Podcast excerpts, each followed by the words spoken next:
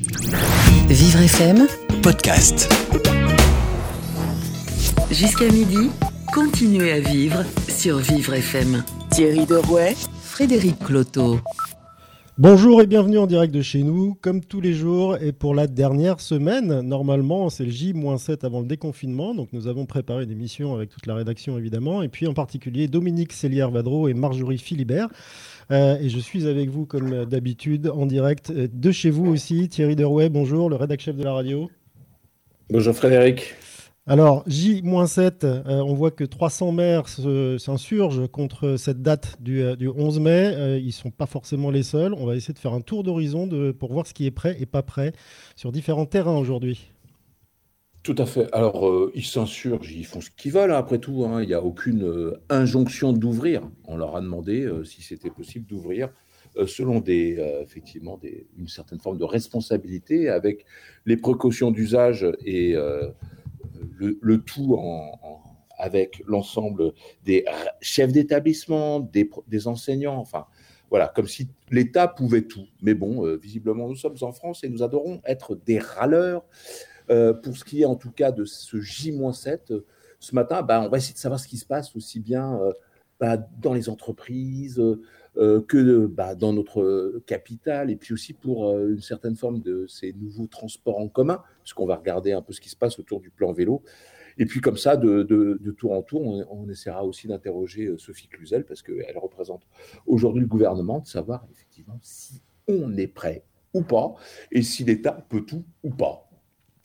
Pas moins de 8 invités aujourd'hui en direct euh, dans cette émission. Euh, il ouvrira le bal avec nous Jean-Claude Legrand, qui est le directeur général en charge des relations humaines de L'Oréal.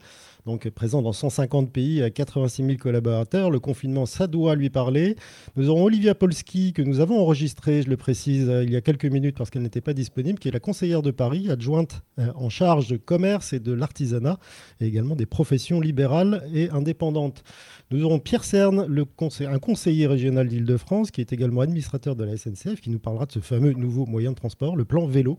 Euh, Stéphane Jourguibéric, nous avons déjà eu dans cette émission, chef de service des aux maladies infectieuses et tropicales à l'hôpital de Bicêtre. Jean-Christophe Sovrano, qui est l'un des administrateurs de, la FEAP et qui viendra nous parler de la reprise des, des crèches, des haltes garderies. Euh, François Bernard, le directeur général du GAPAS, qui viendra nous parler au nom d'un collectif qui représente euh, tout, la quasi-totalité des établissements euh, gestionnaires de, centres médico-sociaux et qui a travaillé sur un plan de, déconfinement.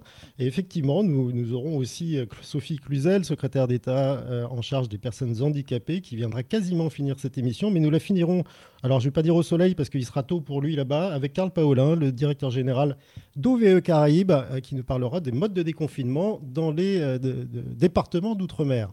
Mais euh, pour l'instant, comme tous les jours, c'est l'heure de la revue de presse de Gladys. Bonjour Gladys. Bonjour Frédéric.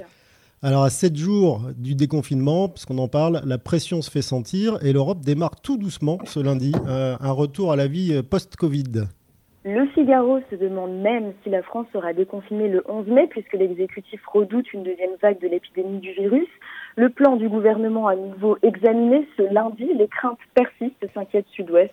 Alors que l'Europe entre en phase de déconfinement, l'Italie amorce ce lundi ses premières mesures dans le sillage de l'Autriche et l'Allemagne, dit le point ce matin. Une Europe qui, entre espoir et frustration, poursuit son déconfinement, titre courrier international. L'Europe, continent le plus durement frappé par la pandémie, faut-il encore le préciser, reste prudente, ce déconfinement à pas de loup, une fausse réouverture qui offre peu de raisons de se réjouir, disent les confrères italiens du Guardian. Tout n'est pas timidement déclenché. On nous évoque cette quarantaine finalement écartée pour toute personne en provenance de l'Union européenne, de l'espace Schengen ou du Royaume-Uni, précise Le Monde. Tandis qu'outre-Atlantique, Donald Trump promet un vaccin contre le coronavirus avant la fin de l'année, nous dit 20 minutes dans son édition spéciale des confinements d'une Europe qui s'accélère. Allez voir ailleurs si l'on se plaint. Libération nous propose une immersion en, Hong- en Hongrie où le baccalauréat est organisé en plein Covid. L'exécutif hongrois maintient les épreuves ce lundi comme un test de déconfinement à petite échelle, une initiative qui terrifie les élèves après plusieurs semaines de communication officielle anxiogène, introduit-on le reportage à Budapest. Et dans les pas du reportage à l'étranger, Mediapart nous parle d'Iskia Sitches, la première femme présidente de l'Ordre des médecins au Chili, engagée à gauche et qui a l'audace de critiquer ouvertement les mesures prises par le gouvernement du président Piñera face à la pandémie dans le pays.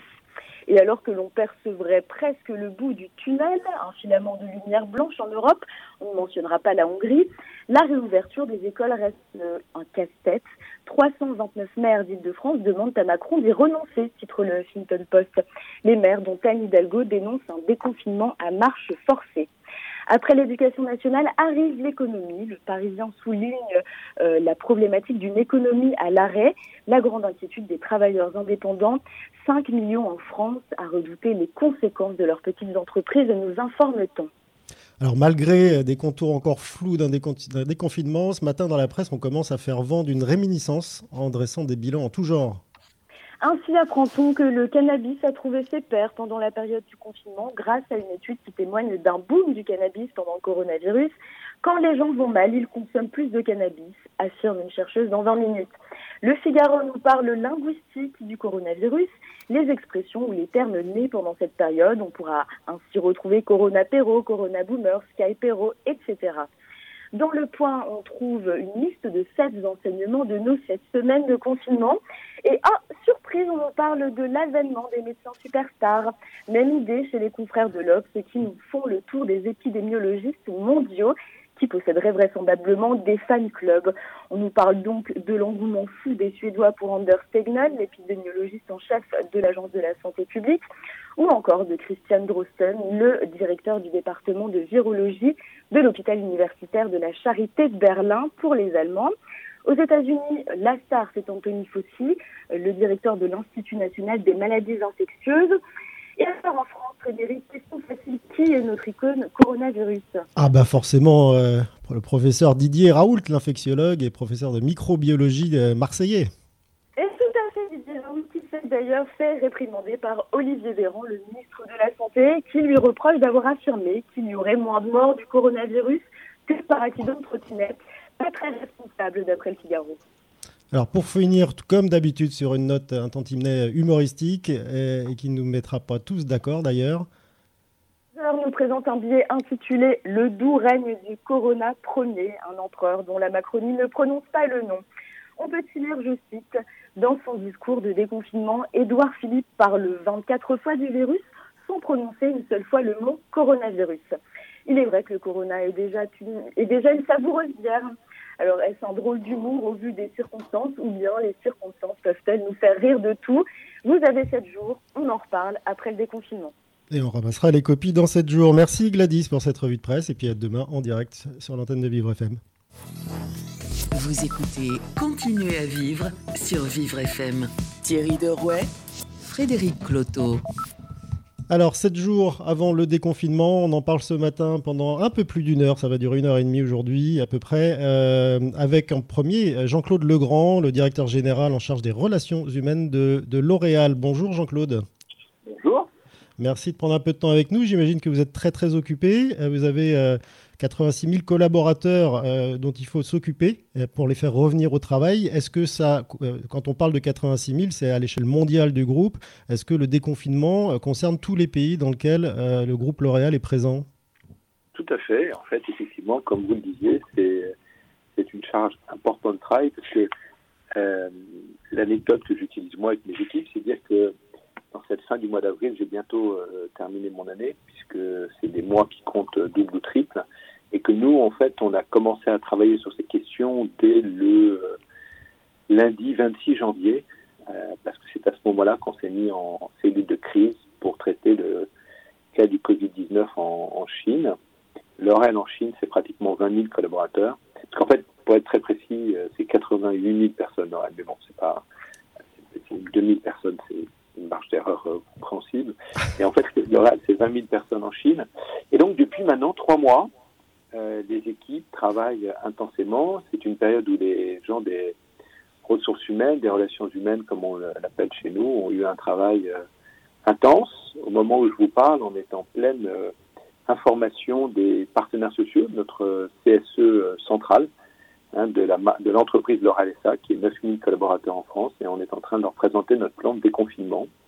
Et puis en fait, l'état d'esprit dans lequel on est, c'est que quand on a reçu hier à 9h du soir le plan de déconfinement de l'État euh, français, le nôtre est déjà en vigueur depuis plus d'une semaine, euh, effectivement, euh, parce que il y a le plan français, mais nous, on est une entreprise internationale, donc on, se devait d'être prêt pour donner un cadre très précis à nos amis suisses dès la semaine dernière, italiens cette semaine, allemands cette semaine.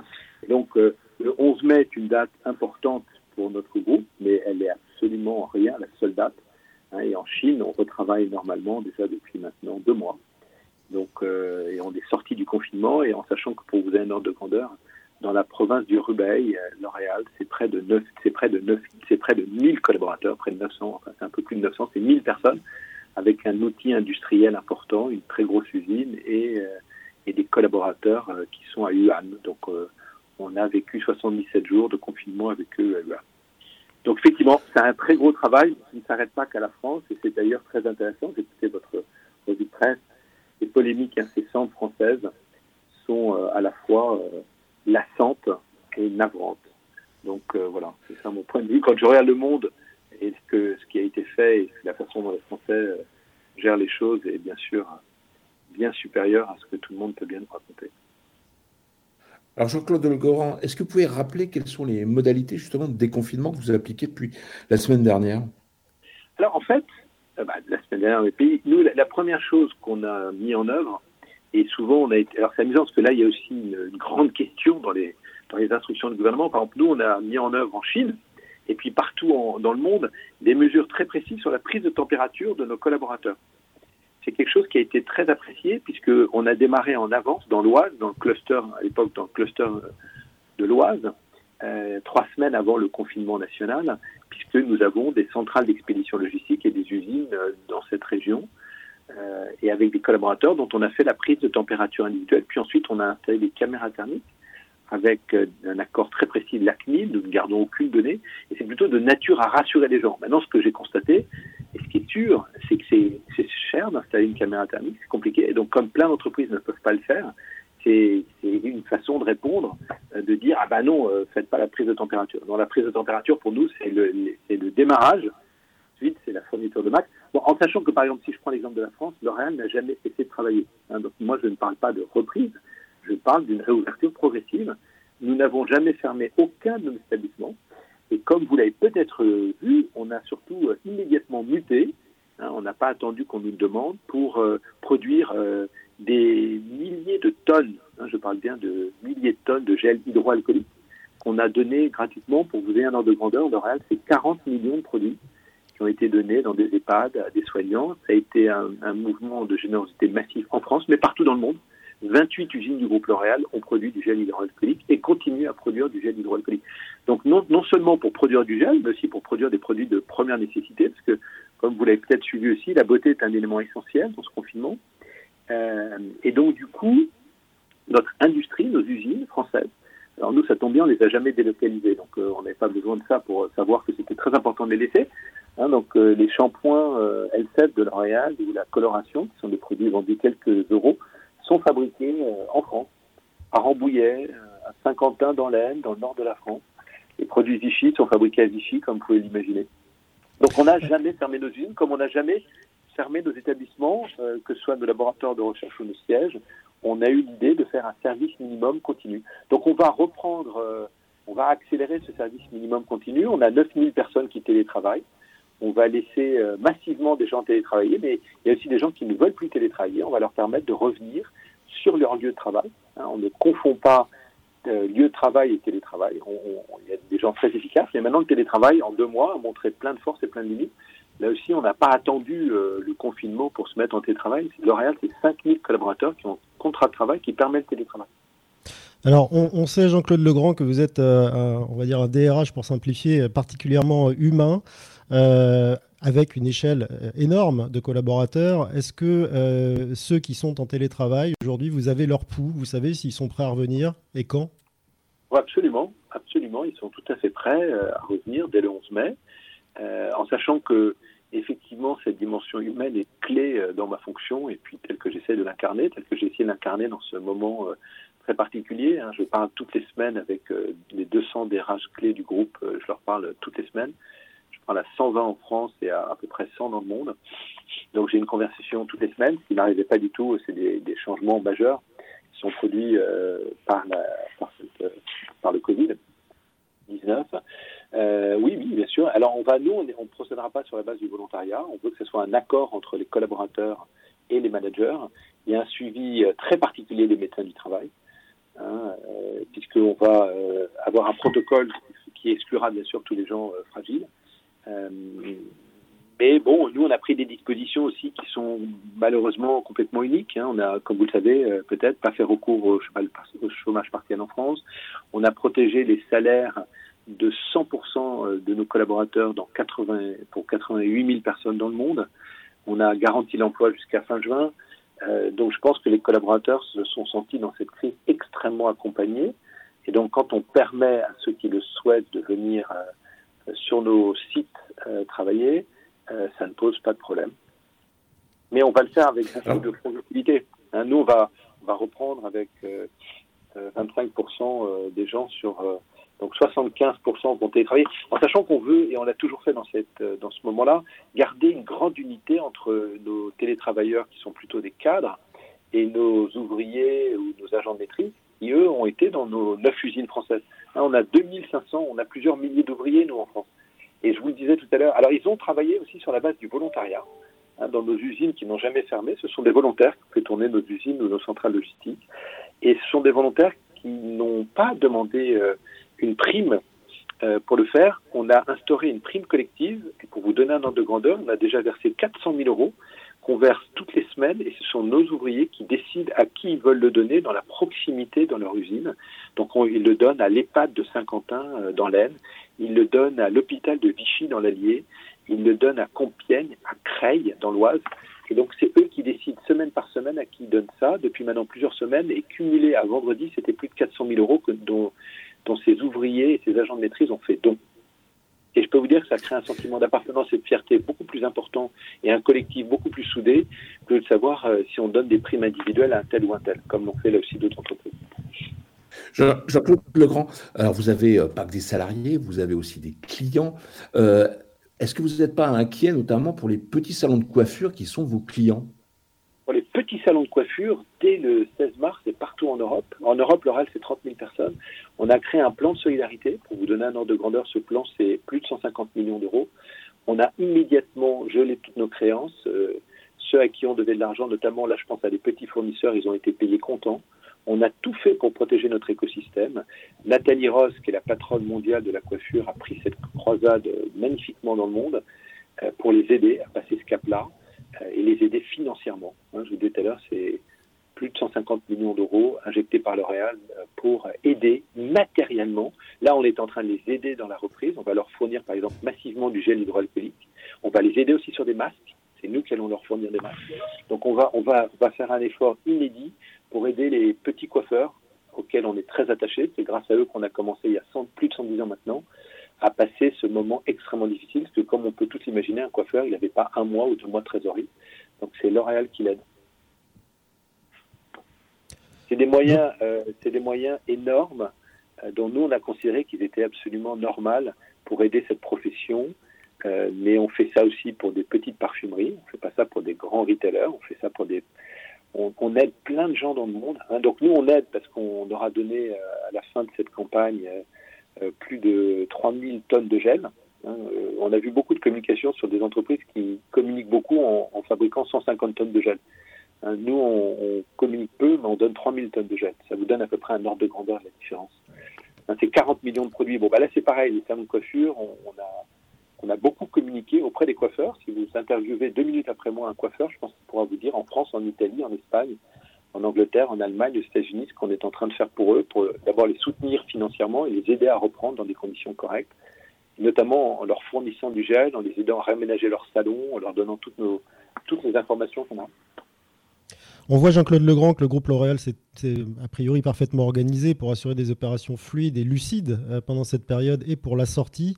Euh, cet exemple à, très grande échelle et notamment internationale euh, a-t-il été entendu ou écouté ou sollicité à un moment par les dirigeants de notre pays pour peut-être avoir des, des, exemples, de bons exemples? Oui, tout à fait. nous, il y a par exemple deux choses qu'on fait là en ce moment, si je prends la France, hein, mais c'est des choses qu'on fait partout dans le monde. Il y a deux éléments que je voudrais citer qui sont clés pour nous. La première chose, on a mis à disposition l'État français, mais d'autres entreprises l'ont fait aussi. Euh, notamment, euh, on s'est rendu compte, c'est normal, on a découvert des choses, vous aussi, euh, que dans l'État, il n'y avait pas nécessairement une expertise formidable pour faire des achats en Chine, avec des gens qui parlaient couramment chinois. Donc on a mis deux équipes achats chinoises pour acheter massivement des masques, mais aussi euh, d'autres bon, il y a d'autres groupes, hein, Valeo a fait ça, d'autres entreprises ont, mis à la disposition de l'État. Donc, et on leur a aussi mis du mécénat de compétences euh, dans le cadre euh, de la logistique, hein, et en, notamment pour faire le pont entre la France et la Chine, puisqu'on est 20 000 en Chine, que L'Oréal est une énorme entreprise chinoise. Hein, on a plusieurs centres de recherche, des usines, et au total 20 000 collaborateurs. Hein, L'Oréal en Chine, c'est 4 milliards d'euros de chiffre d'affaires c'est une très grande entreprise chinoise. Euh, l'autre chose euh, très importante, c'est que là, on va ce matin, une partie des équipes sont euh, à la PHP dans un projet qui s'appelle Covisan, que, vous allez voir apparaître, et on est en train de les aider sur un certain nombre d'aspects du projet pour aider la PHP par du mécénat de compétences aussi. Et puis l'autre point très important, puisque nous, ça a aussi renforcé des partenariats, on, va faire cette semaine un, un e-hackathon entre, entre géant avec Christophe Itier, qui est le haut-commissaire aux solidarités. Euh, j'en profite pour féliciter les gens avec qui on faisait des hackathons solidaires et qui les ont migrés sur le digital. Euh, et donc, euh, je pense à Yvan Gatignon, qui est un homme formidable. Et donc, du coup, nous, par exemple, on a mis en place un programme de e-citizen il y a déjà maintenant quatre semaines. On a augmenté de plus de 30% le micro-don qui existe chez nous pour le donner à la PHP ou des paniers solidaires. C'est plusieurs centaines de personnes qui ont donné, qui ont donné de l'argent, en plus de ceux qui avaient déjà un, arrondi sur salaire. Mais aussi, euh, c'est des missions. Par exemple, on est très proche des forces femmes dans un moment aussi sensible, euh, ou euh, plein d'autres missions. Et on a donc créé, on avait du, ce qu'on appelait le Citizen Day, 27 000 personnes chez l'oral. On est en train de faire du Citizen Day partout, en France, aux États-Unis, dans d'autres pays dans le monde. Et les collaborateurs ont énormément apprécié cette capacité euh, de pouvoir eux-mêmes contribuer, ou par de l'argent, ou par du temps, à du mécénat de compétences. Ah, parce que ce qui était très important pour nous, c'était de dire dans cette période-là, euh, n'y a pas on n'arrête pas notre citizenship, on n'arrête pas la formation, par exemple. Hein, on a mis en place une formation qui s'appelle Learning Never Stop euh, I'm Live. Hein, une, formation qui s'appelle Learning Never Stop, euh, qui a permis d'aider et d'accompagner les gens en formation pendant cette période-là. Legrand, petite question, parce que je vais revenir un peu sur ce que vous avez dit dès le départ, c'est-à-dire que ce week-end, on a eu une de, d'explosion dans les médias, de suspicion avec la grande distribution, et vous, vous dites, on a tout fait pour aider l'État. Euh, comment vous voyez ça de, depuis votre chaise, ce comportement euh, très français de toujours essayer de trouver des coupables et de raconter n'importe quoi sans pour autant disposer de preuves? Moi, en tant que citoyen, euh, je trouve ça terrible. je trouve que c'est un moment inédit, extrêmement difficile. je ne suis que le directeur des relations sociale et humaine de L'Oréal. C'est 88 000 personnes. Et quand je vois à quel point c'est extrêmement difficile, euh, on travaille euh, pratiquement jour et nuit depuis trois mois. Hein, c'est une intensité incroyable pour arriver à, la fois euh, emmener. Nous, on a 55 000 personnes qui télétravaillent.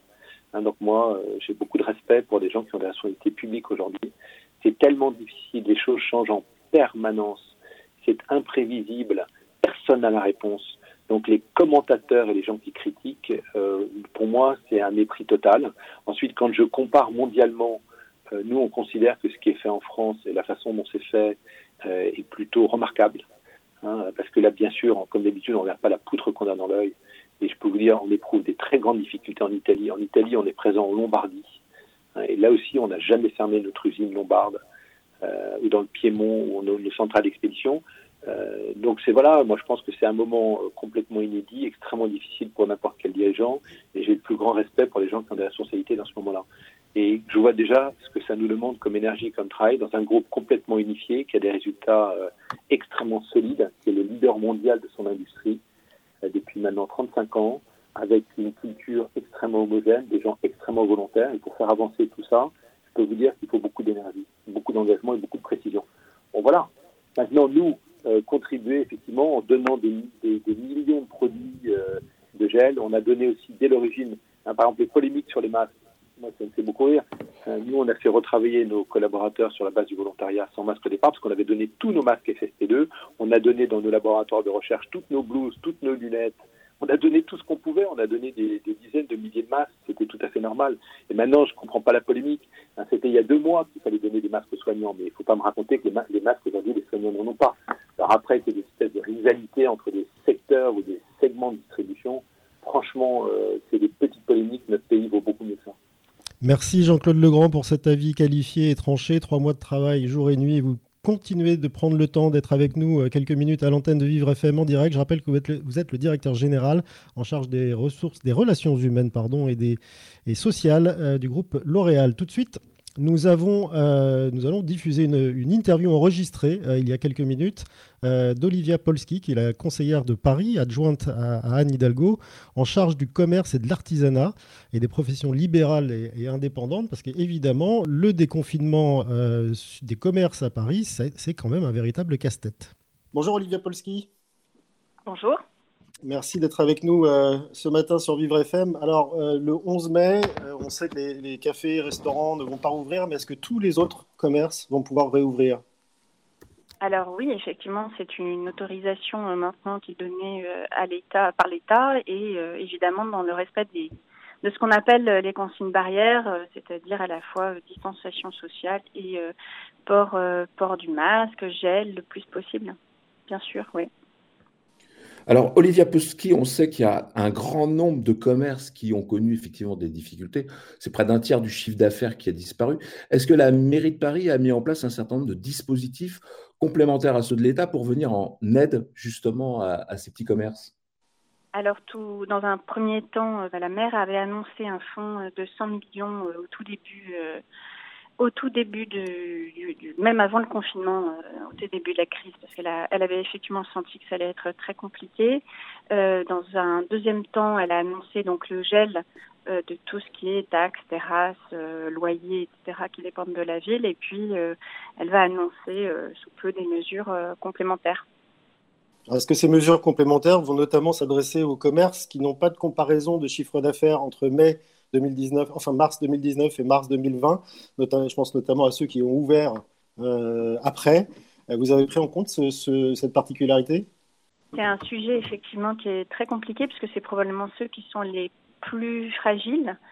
Euh, alors bon, on, on essaie d'en tenir compte. Après nous, on a, bien évidemment l'impossibilité de savoir exactement quelle est la situation financière de, de ces entreprises. Donc il faut qu'on travaille le, plus possible. Les aides d'État ont beaucoup évolué tout au long euh, là du, de ces dernières semaines et ils s'adaptent encore. Euh, donc euh, on regarde on regarde un petit peu justement quels sont ceux qui seraient on va dire dans les trous de la raquette et puis on va voir comment on peut effectivement les aider. Olivier Polski, est-ce que vous pensez que tout a été fait pour que euh, la semaine prochaine puisse se réouvrir euh, en toute sécurité l'ensemble des commerces? Euh, bah, écoutez, nous on fait notre maximum. la maire de Paris a annoncé notamment, parce que ce sont deux conditions préalables, que, que nous mettrons le maximum pour sécuriser les enfants qui viennent dans les écoles. Euh, en œuvre. Euh, et puis le deuxième enjeu, c'est aussi euh, la question des transports publics, puisqu'on sait que d'abord, il ne va pas y avoir dans un premier temps suffisamment de transports publics, et deuxièmement, il va falloir aussi respecter la distanciation dans les transports en commun. donc ça veut dire qu'il va y avoir moins de place. Et donc une des premières annonces aussi, ça a été effectivement de pouvoir doubler la ligne 1, la ligne 4 et la ligne 13 par d'énormes pistes de vélo pour pouvoir permettre, parce que c'est un, un, transport euh, qui permet quand même encore euh, aux gens effectivement d'avoir de, la distance sociale euh, et pour éviter aussi un engorgement par un trop plein de voitures. Donc on, a commencé par des, mesures de ce type. On va aussi réouvrir les marchés, puisque moi je, travaille sur la question des marchés alimentaires. De façon bah, pareille, hein, comme on l'avait fait un peu avant d'ailleurs les, le confinement, avec des distances, des barriérages, du gel, là où c'est possible. donc, donc on met tout en œuvre. Après, il y a aussi chaque commerce qui doit aussi veiller à ce que ça se fasse chacun dans son, dans son établissement. Mais justement, Olivier Polski, avant le confinement, effectivement, il y avait des, marchés qui restaient ouverts avec des consignes précises, mais on voyait aussi clairement qu'elles n'étaient pas respectées partout. Vous avez mis en place un dispositif spécial pour accompagner le mouvement là, à partir du 11 mai, y compris sur des commerces qui ne respecteraient pas, euh, même tout simplement par impossibilité technique, euh, les règles de distanciation ou, la, sécurité des, clients. Oui, la maire a annoncé que nous allions euh, notamment permettre aux, aux commerces d'occuper euh, les places de stationnement pour qu'elles puissent faire des files à l'extérieur plus grandes. Euh, et puis après, on regarde aussi pour que les, les, les cafetiers, quand ils pourront, euh, restaurateurs, euh, prendre aussi plus de place pour leurs terrasses, parce que bien évidemment, vous imaginez que la distance euh, fera qu'ils vont être obligés d'avoir moins de tables. Donc il faut qu'on regarde aussi comment effectivement l'occupation du domaine public, ce qu'on a appelé hein, globalement l'urbanisme tactique, permet euh, aussi effectivement aux commerçants d'avoir un peu plus d'espace pour pouvoir le faire. Euh, est-ce à dire que euh, vous allez réduire considérablement aussi bien bah, les places de parking en, surface que la, circulation tout court dans Paris? C'est un mouvement global de pouvoir de, aérer ce qui est tout ce qui est à l'intérieur. regardez, il y a Vilnius qui a annoncé que la ville serait une grande terrasse. Montréal y réfléchit aussi on voit bien qu'il y a un enjeu à ce que les gens ne soient pas euh, agglutinés euh, les uns sur les autres euh, dans, dans les espaces intérieurs. Justement, à propos de grandes villes qui ont déjà déconfiné, quel exemple avez-vous privilégié pour l'adopter sur Paris? On prend un petit peu de tout. On n'a pas spécifiquement d'exemple en la matière. On, prend, on prend un peu toutes les bonnes idées. S'il y en a d'autres, on sera preneur. Olivier Polski, euh, on voit ici et là des, communes proposer par exemple des bons d'achat pour aider euh, les petits commerces pour que les clients reviennent. Euh, est-ce que vous avez des mesures similaires qui ont été proposées soit par, vous ou soit directement par des associations dans le périmètre de Paris? Non, pour l'instant, on n'a pas vu ça dans Paris. Après, je l'ai vu dans des toutes petites communes. C'est pas tout à fait possible dans une grande, dans une grande grande ville comme la nôtre. Hein. Je pense pas qu'on soit dans le même euh, dans le même ordre d'idées. Euh, nous, ce qu'on a fait notamment, bah là, on a essayé de créer des services complémentaires parce que le déconfinement ne euh, sera pas pour tout le monde. On sait notamment que euh, les personnes les plus fragiles, les personnes âgées, sont euh, plutôt incitées à rester chez elles. Donc, euh, le, le, déconfinement va être partiel. On a mis en place ce qu'on a appelé des paniers des essentiels, c'est-à-dire que c'est la possibilité euh, d'avoir euh, un panier de fruits et légumes pour 20 euros euh, les 10 kilos. Et là, on a expérimenté la livraison de ces paniers-là. Donc pour tous les gens qui auraient des difficultés à s'alimenter, ils peuvent via le 3975 ou via leur centre social, leur case VP s'inscrire. Et puis on a aussi commencé à développer depuis la semaine dernière la livraison de produits des marchés de Paris en complément de la réouverture prévue évidemment le 11 mai. Alors le gouvernement a été clair, et l'est toujours, sur le fait que si les conditions n'étaient pas réunies, euh, cette date du 11 pourrait être reculée, euh, que si aussi ça se passait mal, eh ben, il pourrait y avoir un reconfinement. Vous avez anticipé ces deux cas de figure? Bah, le reconfinement, euh, on serait un peu dans la même situation qu'aujourd'hui. Donc, euh, mm, voilà, tout le monde est au courant qu'il faut effectivement d'abord réussir le déconfinement pour pouvoir euh, effectivement reprendre une activité qui puisse être à peu près, normale. donc, on essaye effectivement de sensibiliser tout le monde au fait que bah, il faut mettre en place des nouvelles nouvelles mesures. La maire souhaite notamment que le port du masque puisse être obligatoire dans les rues de Paris. À ce propos, Olivia Polski, est-ce qu'il y a une distribution qui est opérée dans Paris auprès de l'ensemble euh, des citoyens? Oui, alors effectivement, la maire a, commandé euh, plus de 2 millions de masques en tissu aux normes AFNOR. donc il va y avoir les premières arrivées de masques cette semaine. Donc l'idée c'est d'abord de les distribuer aux personnes fragiles, les personnes de plus de 70 ans. Euh, et puis après, ben, on travaille avec l'ordre des pharmaciens pour que euh, chaque Parisien puisse venir chercher son masque euh, en pharmacie.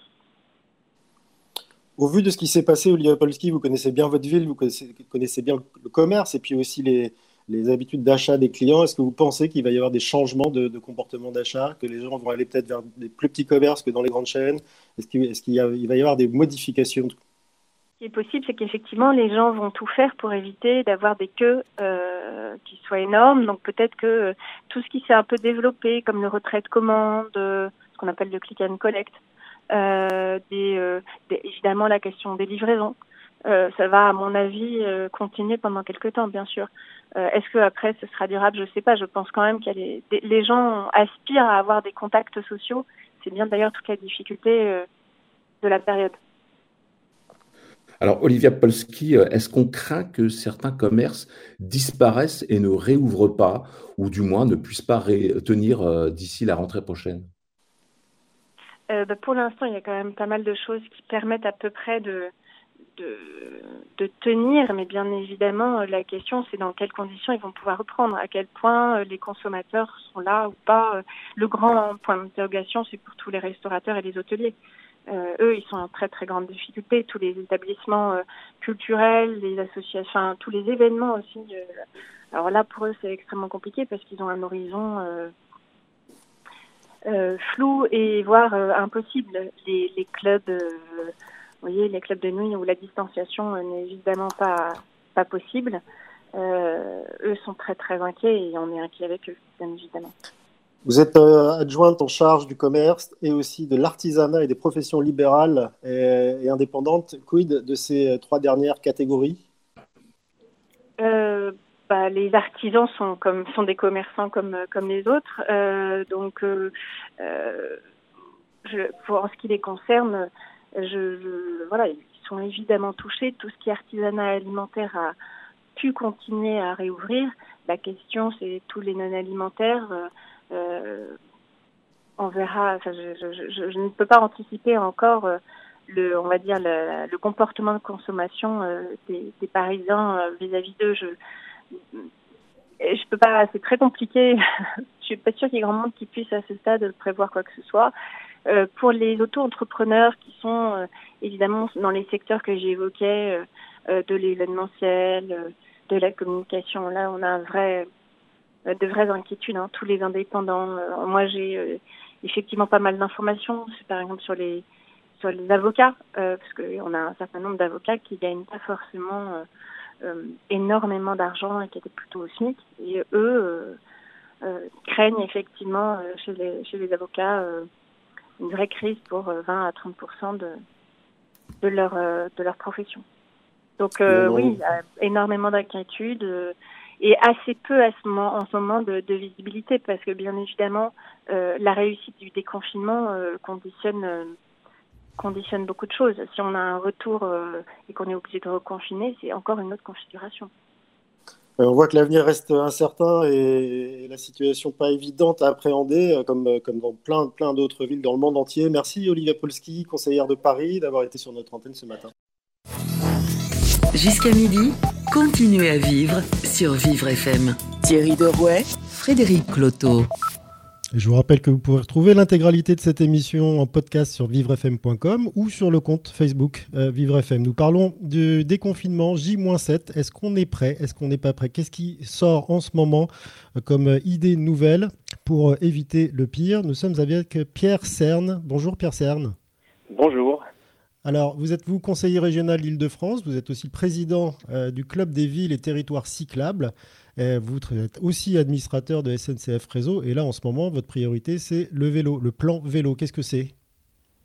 Alors, le plan, le plan vélo euh, est, une façon d'essayer euh, de faire que le, les gens qui vont reprendre progressivement leur activité et donc leur déplacement euh, puissent utiliser, ou même idéalement utilisent leur vélo ou un vélo pour faire ces déplacements plutôt que euh, les transports en commun qui ne pourront pas euh, accueillir autant de personnes qu'ils en accueillaient avant, et plutôt qu'une voiture, euh, sachant que si tous les gens qui prenaient les transports en commun et qui ne les prendront plus prennent une voiture, c'est même pas une question de pollution, c'est une question de, de faisabilité, ça ne passera pas. Donc le mode à privilégier, le mode qu'on essaye de, de pousser au maximum, c'est le vélo qui est plus fluide, qui est plus facile à, utiliser et avec lequel on fait passer plus de monde sur une voie de, circulation.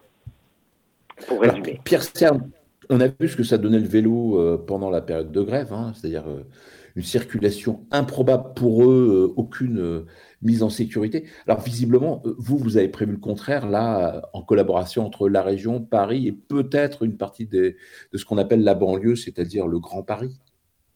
Alors en fait, c'est même au niveau national qu'on a préparé tout ça pendant un peu plus de deux semaines.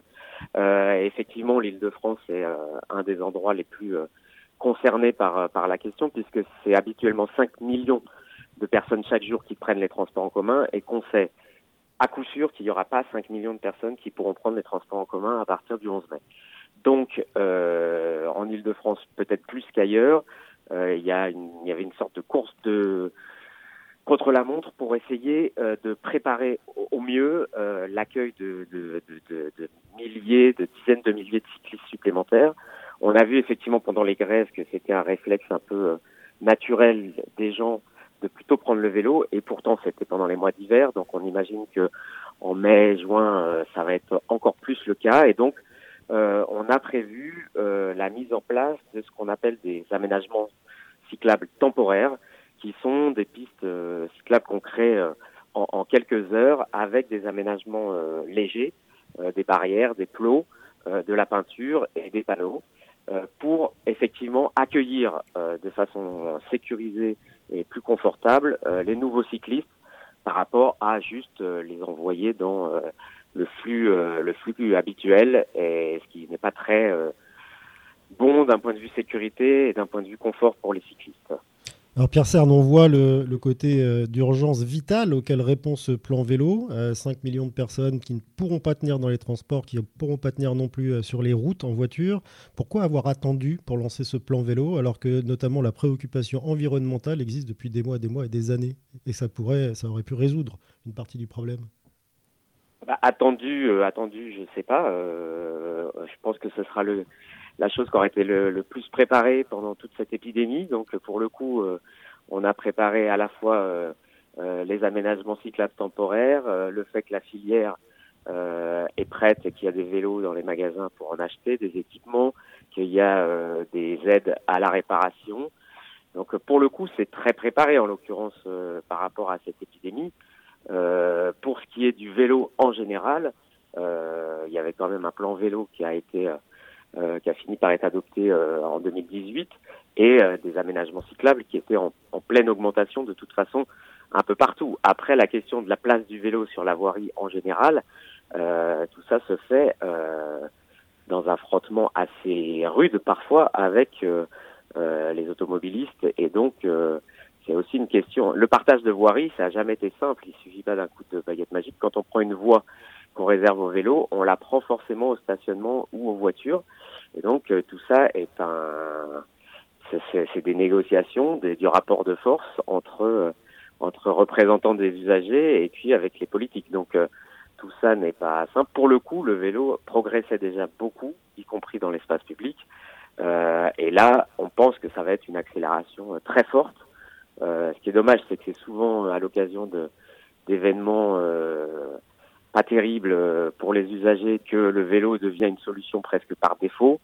Euh, mais en tout cas, il va y avoir à coup sûr une accélération énorme là euh, du vélo dans l'espace public, y compris d'ailleurs pas seulement dans les centres-villes denses, mais aussi manifestement dans des zones périurbaines, euh, voire dans des zones rurales, puisque euh, on a des demandes qui émanent d'un peu partout, de collectivités qui veulent faire ça sur des départementales, voire des nationales, euh, avec euh, du coup des emprises réservées au vélo sur des espaces qui jusqu'à présent n'étaient euh, pas du tout, du tout, du tout prévus pour.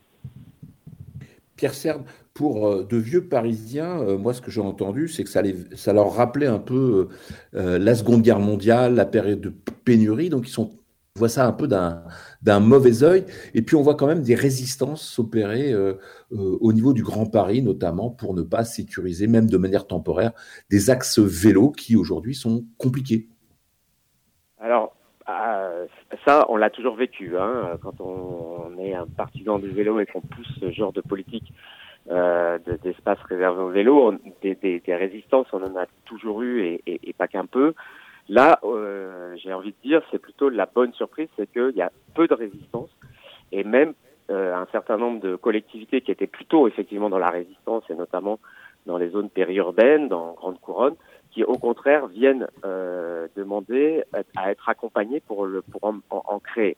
Donc là, on a plutôt un consensus qui est en train de se faire autour de cette solution, qui a l'avantage de permettre euh, des aménagements très rapidement, pas très coûteux, très souple, c'est-à-dire que si on n'a pas fait ça au bon endroit, qu'on se rend compte que les cyclistes avaient plutôt besoin ailleurs et que ça passera mieux ailleurs, on défait, on refait en quelques heures.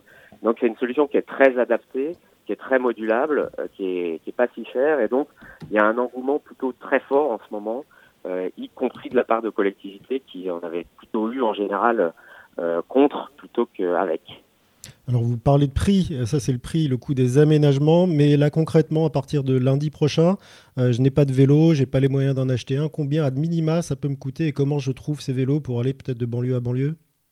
Alors euh, les associations cyclistes et notamment la Fédération des usagers de la bicyclette, la euh, est en train, euh, en dehors de, tout ce, que, ce, qui se prépare sur les aménagements, euh, de voir comment il peut y avoir euh, des échanges de vélos, des, des, prêts de vélos, de la de l'achat d'occasion, euh, de la location très peu chère, de la réparation peu chère.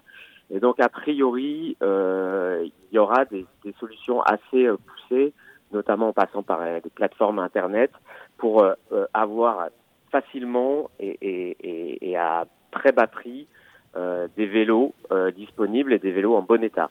Location très peu chère. Location très peu chère, ça veut dire combien d'euros de, par jour, par exemple? Mais euh, il n'y a pas une solution. Euh, voilà, c'est comme si vous me disiez combien coûte euh, une location de voiture. Ça, ça, ça va de euh, quelques euros à beaucoup plus. Là, l'idée, c'est que toutes les personnes qui auront besoin de vélos puissent en trouver facilement et puissent l'avoir à des prix vraiment très très très abordables, quelques euros, voire gratuitement. Euh, ce qu'il faut savoir, c'est que beaucoup, beaucoup de gens en fait ont des vélos, les utilisent très peu ou pas du tout, et que un des enjeux, ça va être que les dizaines de millions de vélos qui existent en fait aujourd'hui, qui sont dans des caves ou, un peu euh, cassés dans un garage, euh, puissent être ressortis, réparés. Et il y a une aide de 50 euros pour les réparations de vélos qui, a été mise en place pour pouvoir disposer rapidement d'un vélo euh, tout de suite. Voilà. Donc plus que 7 jours pour mettre tout ça en œuvre. Merci Pierre Cerne d'être venu parler du, du, plan vélo avec nous. Je rappelle que vous êtes conseiller régional d'Île-de-France. Euh, après la route, bah, nous, parlons, nous parlons des transports, pardon, nous parlons de, de santé avec Stéphane Jorguiberi. Bonjour. Bonjour. Merci d'être avec nous en direct sur Vivre FM ce matin. Vous êtes chef de service des maladies infectieuses et tropicales à l'hôpital universitaire de Bicêtre. Alors là, il va se passer peut-être deux choses à partir du 11. La première, c'est que des gens qui n'osaient pas venir se faire traiter dans le cadre de traitements usuels euh, vont revenir à l'hôpital. Et puis, euh, le risque euh, qu'il y ait aussi à nouveau une, un enflammement de, la maladie. Euh, Est-ce que euh, un hôpital comme le vôtre et les hôpitaux en général sont prêts à absorber ce choc techniquement et humainement?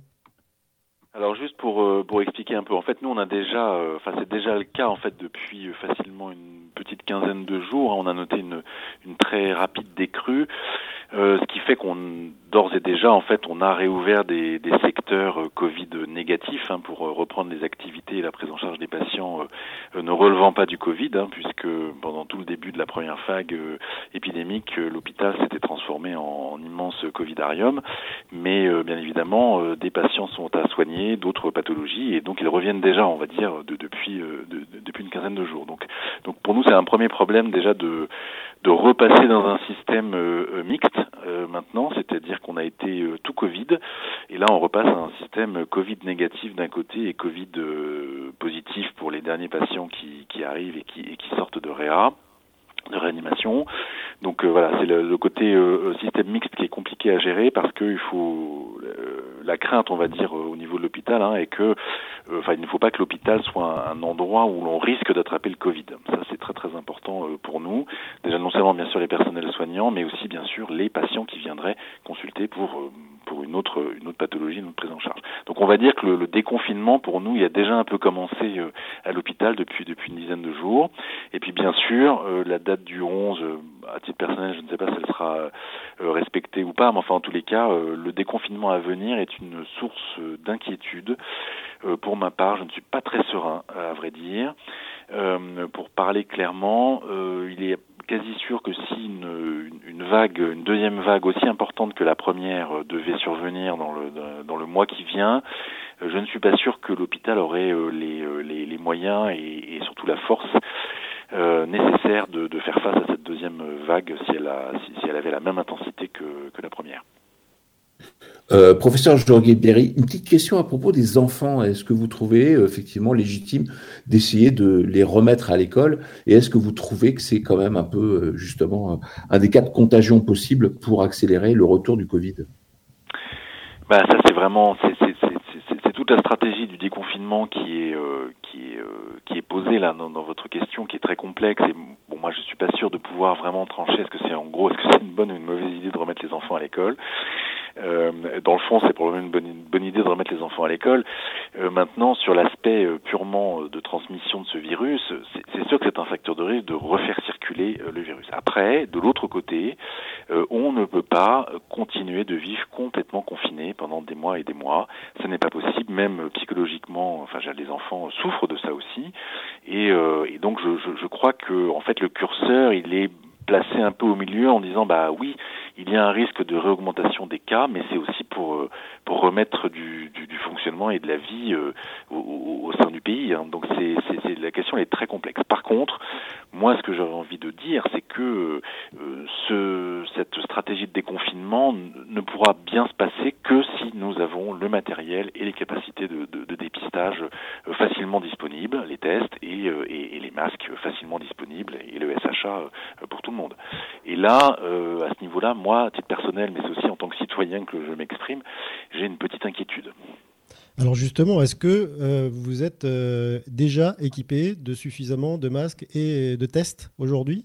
Alors, je peux parler pour l'hôpital. Euh, l'hôpital, nous sommes équipés, bien sûr. Maintenant, si on regarde très précisément sur le type de, de, de matériel, sur le type de, de, de, de de capacité de diagnostic euh, des différents écouvillons par exemple, euh, clairement on a des stocks qui sont euh, minimes pour certains des, éléments. Hein. Par exemple, les, les, stocks de masques, on a on a peut-être deux trois semaines d'avance de, stock, mais pas plus. D'autres éléments de, la tenue de protection, hein, comme les surblouses par exemple, là par contre on est à quelques jours. C'est-à-dire que si on a une augmentation en, force assez brutale d'un nombre de, patients à prendre en charge, on ne pourra pas faire face d'un point de vue matériel. C'est la même chose pour les écouvillons et pour les dépistages euh, euh, du virus. On n'a que quelques jours et au mieux quelques semaines de, réserve en fait. Et je ne parle pas de, l'aspect euh, force force humaine. Parce que là on sort de deux mois quand même où les équipes sont, quand même fatiguées et, euh, et, euh, et, un personnel insuffisant. Donc donc si vous voulez oui moi je suis je suis pas très serein avec la possibilité d'une deuxième vague que certains prédisent d'ailleurs quasi certaines. D'autres sont plus sont plus optimistes. Mais on s'attend quand même à une augmentation du nombre de patients et, tout dépendra de la hauteur de la vague une, nouvelle fois. Si c'est si juste une augmentation de niveau des eaux ça ira à peu près c'est de nouveau euh, sous, la forme d'une vague, euh, là je suis pas du tout sûr que le, que, le système tiendra parce que bah, parce qu'on sort déjà d'une première vague, que les forces ne sont pas complètement euh, rétablies, qu'on a toujours les problèmes d'approvisionnement, de matériel, mais ça depuis ça fait ça fait trois mois que ça dure, et donc on est toujours un petit peu au même point finalement. Donc donc la première on, la première vague l'hôpital a résisté parce que bah, le service public a, tenu bon, mais il n'est pas sûr que la deuxième vague ne soit pas plus enfin, ne soit pas plus difficile à contrôler. Quoi. Pour vous, ce déconfinement, il aurait dû être compatible avec des tests massifs euh, proposés à l'ensemble des citoyens qui veulent effectivement reprendre la vie comme euh, d'avant? Bah, disons, en l'absence de vaccins disponibles, parce que pour moi, à mon sens, la, la, la vraie réponse, c'est le vaccin. C'est on fait une vaccination de masse et puis on n'en parle plus. Euh, le problème, c'est que voilà, on n'en est pas là. Déjà, on n'a pas de vaccin, il n'est pas disponible, il n'est pas testé encore, et donc tout ça va prendre des mois. Euh, donc voilà. Donc, donc l'idée, Bien sûr, on ne peut pas continuer à vivre comme on vivait complètement enfermé, donc il faut réouvrir un peu. Donc l'idée, c'est le déconfinement, et donc, pour que ce déconfinement se passe bien, il faut pouvoir dépister très vite le moindre cas, et tout de suite dépister tous les gens avec lesquels il a été en contact pour euh, mettre tout le monde en quarantaine et limiter au maximum les transmissions secondaires, tertiaires, etc. Ça, c'est ça la stratégie du déconfinement et si elle est bien faite, eh ben, permet de limiter au maximum la diffusion du virus dans la population, en tous les cas de l'atténuer au maximum pour que tous les services de santé, etc., puissent gérer les quelques patients qui arriveraient. Finalement, c'est un peu ça l'idée. Mais ça, ça sous-entend deux choses principales. Ça sous-entend des moyens matériels présents et des moyens humains présents. Et euh, votre avis sur l'histoire de l'application Stop Covid, où euh, visiblement euh, c'est pas prêt de sortir, alors que tout est là, mais on s'arrête pour des histoires d'aternoiement autour de la donnée privée de santé? Alors pour être tout à fait honnête, j'ai suivi de très très loin cette histoire d'application Internet Stop Covid. Je, je, je, je, ne sais pas trop. je voilà, je, pas rentrer dans le débat là-dessus parce que j'ai pas pas vraiment suivi. Euh, j'ai cru comprendre que le problème il était surtout effectivement euh, euh, légal et enfin ça, rejoignait plutôt informatique et liberté et puis voilà toute la toute la gestion des données. Et, voilà, c'est tout ce que je peux vous dire. J'ai pas du tout regardé de, près quelle était cette application. Ce qui est sûr, c'est que si vous dépistez un cas positif, il faut pouvoir très rapidement remonter les chaînes de contamination, tous les gens qui ont été en contact avec ce cas positif, dépister tout le monde, mettre toutes les personnes qui doivent l'être en quarantaine quelques jours, et pour que ça se passe bien. Mais donc ça, ça sous-entend du matériel et du personnel pour le faire. Il faut des gens pour le faire, il faut des bras pour le faire. On, a, on, a, bien compris que c'était le, le, nerf, enfin les deux nerfs de, votre guerre à vous, Stéphane Jorgiberi. Merci d'avoir été à l'antenne de Vivre FM en direct ce matin. Vous êtes chef de service maladies infectieuses et tropicales à l'hôpital universitaire de Bicêtre.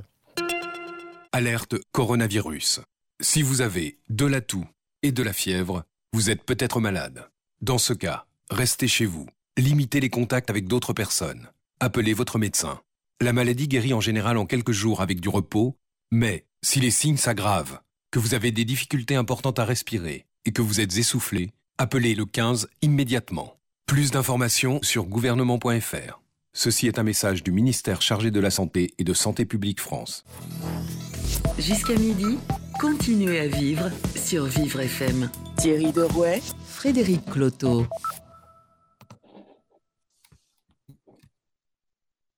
Accueillir Kevin Aubin. Est-ce que Kevin est avec nous? Oui, bonjour à tous. Bonjour Kevin. Oui. Oui, alors euh, on retrouve effectivement Kevin Aubin. Alors, et avec les États-Unis, parce que a priori, euh, ce qui s'est passé sur YouTube, c'est que des top modèles ont défilé chez elle, c'est ça? Totalement. Donc euh, oui, euh, comme vous venez de le dire, ça s'est passé sur YouTube. Des top modèles qui ont défilé chez elle, un show fait maison pour la bonne cause. Les mannequins les plus en vogue hein, de la mode ont accepté le défi, concept initié par la styliste française Karine Roitfeld comme top modèle. On pouvait voir Winnie Arnaud ou encore Adriana Lima, pour ne citer qu'elle. Des stars du podium qui se sont maquillées toutes seules. Elles ont aussi enfilé des vêtements tout droit sortis de leur garde-robe personnelle, puis ont défilé leur salon, sur leur terrasse. La vidéo a été visionnée plus de 150 000 fois sur YouTube. En fait, les revenus publicitaires engendrés par la vidéo seront renversés pour la recherche contre le coronavirus. Alors en France, le réseau social Twitter a été assailli par un bien étrange hashtag revendicateur. L'hashtag Rendez-nous nos plages des habitants de la Bretagne ou encore de la Martinique qui exigent l'ouverture des plages euh, dans leur région. Des hashtags qui s'accompagnent hein, de photos d'illustration, photos sur lesquelles on peut voir euh, des plages toutes vides, hein, euh, sans personne. Le gouvernement a affirmé que les plages resteront fermées au public, et ce, même après le 11 mai, jour prévu pour le déconfinement. Et pourtant, sur Twitter, les contestataires affirment qu'on a moins de chances de se contaminer sur une plage que dans le métro. Bah oui, bien sûr, c'est tous des spécialistes de santé, comme on le sait. Alors en Chine, les personnes placées en quarantaine ont pour seul compagnon un robot. C'est quoi ça? Voilà, c'est l'innovation chinoise. Le robot de quarantaine, c'est comme ça qu'on l'appelle. En Chine, les personnes sont placées en quarantaine hein, pendant deux semaines, ça on le sait, et la majorité d'entre eux sont isolés dans des hôtels. Et pendant leur séjour solitaire, c'est un robot qui se charge de leur apporter le déjeuner ou euh, le dîner, ou même des boissons rafraîchissantes. Lorsque le robot arrive devant leur porte, le téléphone de la chambre sonne. Il s'agit de vraiment limiter les contacts au maximum et de surtout protéger le personnel hôtelier on aura compris qu'un robot pouvait nous aider. Merci Kevin Oba et on vous retrouve demain. Vous écoutez Continuez à vivre sur Vivre FM. Thierry Derouet, Frédéric Cloteau. J-7 avant le déconfinement, en tous les cas la date pour l'instant officielle euh, du 11 mai. On fait le point sur euh, différents thèmes et on va aller faire un tour du côté des, des crèches et des tout petits enfants. Avec euh, vous, Jean-Christian Sovrano, bonjour. Bonjour. Merci d'être euh, en direct avec nous ce matin. Vous êtes directeur de l'autonomie et de la coordination des parcours de vie à la FEAP. La FEAP, c'est la Fédération des établissements hospitaliers et d'aide à la personne. Et alors vous, vous chapeautez, euh, vous préciserez peut-être le, bon terme, 250 euh, établissements d'accueil de jeunes enfants.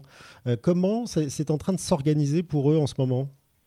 Bah, Justement, alors déjà vous dire qu'il y a quand même une inquiétude euh, par rapport euh, justement à la, la, stratégie de déconfinement dans le secteur de la petite enfance. Euh, euh on est, comme vous l'avez dit, c'est le thème, de, je crois, de l'émission à J-7, hein, et clairement, on n'a pas encore les orientations complètement définies, calées au niveau national. On n'a pas eu de, de, contact particulier depuis le 2 avril, vous imaginez avec le, le, ministère sur euh, justement la question de l'accueil ou pas, puisqu'on était sur un principe de fermeture, sauf pour les établissements de, de, de moins de 10 places. Mais euh, vous voyez bien que là, à ce jour, à J-7, on n'a toujours pas eu de, de, contact ou de doctrine euh, clairement posée par, par le ministère. Donc évidemment, nous, on a, on a fait valoir euh, notre stratégie de, déconfinement, mais enfin, on aurait pu aussi euh, estimer, et ça c'est une demande claire de notre réseau, d'avoir une ouverture aussi progressive des établissements d'accueil du jeune enfant, avec peut-être un, calage sur euh, ce qui va se passer dans le cadre de, la réouverture des écoles, collèges et lycées. Et selon vous, c'est lié à quoi cette absence de communication? C'est qu'on vous fait confiance? Ou tout simplement c'est qu'on a oublié que vous existiez? Pense pas. Je pense pas. Il y a un principe quand même général de responsabilisation, évidemment, euh, de responsabilité des organismes gestionnaires euh, d'établissements euh, d'accueil du jeune enfant ou de crèche. Mais très clairement, on aimerait bien quand même avoir des orientations même si euh, on a déjà euh, évidemment au sein euh, de nos crèches et de nos établissements d'accueil déjà réfléchi à une stratégie de déconfinement. Mais très clairement, c'est vrai que la question, notamment de la mise en place des mesures barrières, elle, se pose. Hein. Vous savez que dans le secteur et des écoles et de la petite enfance en particulier, euh, les mesures de distanciation euh, physique sont, sont, très très compliquées à mettre en place et sont pas d'ailleurs souhaitables euh, du point de vue du développement de l'enfant. Donc vous voyez quand même qu'il y a, y a un gros sujet autour de ça. Euh, sans compter que les parents euh, vont pas forcément se précipiter pour confier leur, leur enfant dans, le, dans, le, dans, nos crèches. Hein. Donc on va avoir sûrement de l'absentéisme. Donc ça c'est vrai que c'est un paramètre aussi important à, à souligner. Alors justement, est-ce que vous avez déjà, parce qu'à J-7, on doit quand même s'organiser, savoir si on accueille euh, trois enfants ou, ou, 10 ou 15 ou 20, est-ce que vous avez déjà euh, essayé de remonter, faire remonter ces infos et que pensent les parents? Est-ce que vous le savez? Alors justement, alors on n'a pas, euh, si vous voulez, parce qu'on laisse aussi en gestion de crise, on laisse quand même aussi les gestionnaires gérer. C'est vrai que c'est pas, enfin la fédération va pas multiplier les enquêtes euh, d'ailleurs qui double, qui doublerait éventuellement celle du, du niveau national. Donc, euh, on n'a pas forcément les données très consolidées à, ce jour. Pour autant, euh, on a, on a quand même des, des, des gestionnaires qui nous remontent déjà des contacts avec les parents qui justement veulent pas confier euh, ou pas se précipiter pour confier leur enfant dans, dans, en, crèche du fait d'un sentiment de, de, on va dire, d'insécurité sanitaire par rapport bah, justement euh, un éventuel rebond épidémique, parce que c'est vrai que très clairement, ça c'est une des inquiétudes qu'on a et sur lequel, sur laquelle on, veut que le, ministère se, se positionne, c'est sur euh, évidemment celui euh, de la doctrine nationale sur les tests et notamment les tests virologiques, notamment de, des tests des salariés puisque comme vous le savez, il y a quand même le sujet des, des, des personnes qui sont asymptomatiques et qui peuvent être potentiellement euh, porteuses et propagatrices du virus. Donc c'est vrai que très clairement, là-dessus, il faut que le ministère euh, entende le, le, les fédérations sur le fait qu'il faut une, comment dirais-je, une, une, politique de dépistage massif des salariés pour éviter une propagation du virus, dans les, dans les crèches notamment. Jean-Christophe Sovrano, est-ce que la difficulté n'est pas aussi de laisser les enfants euh, parfois dans des situations bah, euh, complexes et trouver une certaine forme d'équilibre, c'est pas forcément la, la, pire des solutions? Non, non, mais après, encore une fois, euh, en se préparant, en donnant du temps justement aux gestionnaires de pour s'organiser euh, et c'est pour ça que je plaide, moi, pour une, une, une montée en charge progressive hein, des, des, admissions et des réadmissions et des réouvertures de crèches, en s'organisant, en ayant euh, quelque chose de construit et d'organisé sur les territoires sur la question de la généralisation des tests, on peut tout à fait, euh, évidemment, réouvrir les établissements d'accueil du jeune enfant. Après, c'est la question aussi de l'organisation des circulations dans les, dans les établissements. Ça, ça s'organise aussi. Alors, c'est vrai que quand on est en, zone dense, euh, urbaine, c'est toujours plus compliqué à organiser quand on a de l'espace, mais euh, ça s'organise. Et puis après, évidemment, il y a la question des, des, moyens et des ressources, puisque comme vous le savez, c'est euh, pas plus, des groupes de pas plus de, de, de 10 enfants. Euh, donc forcément, c'est consommateurs, c'est consommateurs aussi de ressources humaines. Ce qui ressort clairement, Jean-Christophe Sovrano, c'est euh, le fait qu'il y, y, a une forme de marche forcée qui ne vous plaît pas. Vous dites que vous sauriez faire avec un peu plus d'informations et de communication, puis surtout un peu plus de temps. Exactement, exactement. C'est vraiment là-dessus qu'on plaide et une visibilité aussi quant aux quant aux ressources, hein, euh, puisque comme je vous l'ai dit, euh, il y a la question euh, des, des, surcoûts hein, liés à la, on va dire à la volumétrie des groupes et au groupe de 10, ce qui n'était pas forcément le cas. Il y avait parfois des groupes d'enfants de, plus importants, donc la, la, question des surcoûts en, termes de, de, personnel et des moins-values euh, aussi de, de, de, recettes avec euh, justement un taux d'absentéisme des enfants qui serait important. Donc très clairement, on plaide aussi pour que euh, l'État, via la Caisse nationale d'allocation familiale, ne coupe pas les aides qui visaient à compenser justement les pertes de recettes des établissements, ne les coupe pas tout de suite et une analyse bienveillante d'un taux d'occupation qui serait pas optimal. Merci Jean-Christophe Sovrano, administrateur de, de, la FEAP, la Fédération euh, des établissements hospitaliers euh, et d'aide à la personne. Merci pour ce temps euh, et ce, ce, témoignage à l'antenne de Vivre FM. Nous continuons dans le domaine des, des centres, mais pas les mêmes, euh, avec François Bernard. Bonjour. Bonjour. Alors vous êtes directeur général du, du GAPAS, vous occupez notamment de citoyenneté et, et, de handicap, et puis vous êtes là un peu le porte-parole porte de plusieurs très gros gestionnaires de centres médico-sociaux et vous vous êtes euh, rassemblés, concertés pour faire des, propositions concrètes de sortie de confinement de tous les centres qui accueillent des personnes handicapées. Alors, est-ce qu'aujourd'hui, avec ce que vous, le travail que vous avez fourni euh, en groupe, euh, on sait quand et comment ces établissements vont pouvoir ouvrir? Alors effectivement, on s'est réunis à 10 organismes gestionnaires, donc avec la Fondation OVE, la Fondation Naïs, les Amis de l'Atelier, la DAP, l'UGCAM, la Fédération Générale des PEP, la Croix-Rouge française, la LEFPA, le groupe SOS et le GAPAS. On a eu, euh, euh, en l'espace de 48 heures, on a produit une cinquantaine de pages de recommandations directement au niveau du ministère auprès de Sophie Cluzel, avec deux postulats de départ qui étaient pour nous euh, nécessaires et indispensables. C'était d'abord la question de l'autodétermination des personnes en situation de handicap. Et le deuxième, c'était la coopération entre les organismes gestionnaires euh, sur les territoires et avec les services de l'État. On est, comme dans le cas du droit commun, sur un déconfinement qui sera prévu euh, à partir du 11 mai et avec euh, une évolution euh, progressive de cette stratégie de sortie euh, de confinement. On est encore aujourd'hui dans l'attente des doctrines nationales, euh, que ce soit pour les accueils de jour, donc euh, les personnes qui viennent uniquement à la journée, que ce soit dans le secteur enfance ou dans le secteur adulte, et également d'une seconde doctrine nationale pour les personnes qui sont en internat et qui sont restées confinées dans les établissements depuis la mi-mars, et notamment les adultes qui sont accueillis dans les foyers, dans les femmes, dans les masses. Alors, François Bernard, comment concrètement ça va se passer dans vos établissements? Alors, concrètement, écoutez, euh, on, on, attend encore des, euh, des retours là-dessus. Euh, nous, ce qui, a, ce qui a été nécessaire pour nous, c'était de faire des propositions par rapport à un protocole de continuité d'activité sur ce déconfinement. Ce qu'on a demandé, c'est qu'il puisse être réalisé des tests PCR pour toutes les personnes qui arriveraient dans les établissements. Euh, que soit mis en place euh, évidemment euh, l'ensemble des gestes barrières, mais également avec des équipes mobiles qui pourraient être créées pour former les professionnels. Euh, Aujourd'hui, euh, les gestes barrières, euh, nous en avons l'information, mais encore faut-il bien les utiliser, que ce soit le port du masque, par exemple. tout le monde n'est pas encore formé au port du masque, apprendre à se laver les mains. On a proposé la création d'une application sur smartphone pour pour apprendre ces gestes barrières. Sur les retours dans les établissements, il faut également revoir les transports spécialisés des personnes handicapées, puisque certains venaient à, à plusieurs dans des, dans des voitures ou des petites camionnettes neuf places. Et donc là, On a proposé que soit les familles puissent assurer, soit revoir l'organisation des transports spécialisés en respectant la distanciation sociale euh, qui est préconisée. Pareil dans les établissements d'avoir des petits groupes dédiés, pas plus de 4 ou 5 personnes avec euh, des espaces qui soient dédiés et des équipes dédiées. Avoir si possible une rentrée échelonnée par seuil, par tranche d'âge, par urgence euh, et également des accueils séquentiels. Peut-être accueillir une semaine sur deux des groupes, un jour sur deux euh, certaines populations pour essayer de répondre à un plus grand nombre de personnes. Et enfin, c'est également euh, l'entretien et le nettoyage des locaux qui va devoir se faire de manière beaucoup plus régulière et beaucoup plus stricte avec des protocoles dédiés.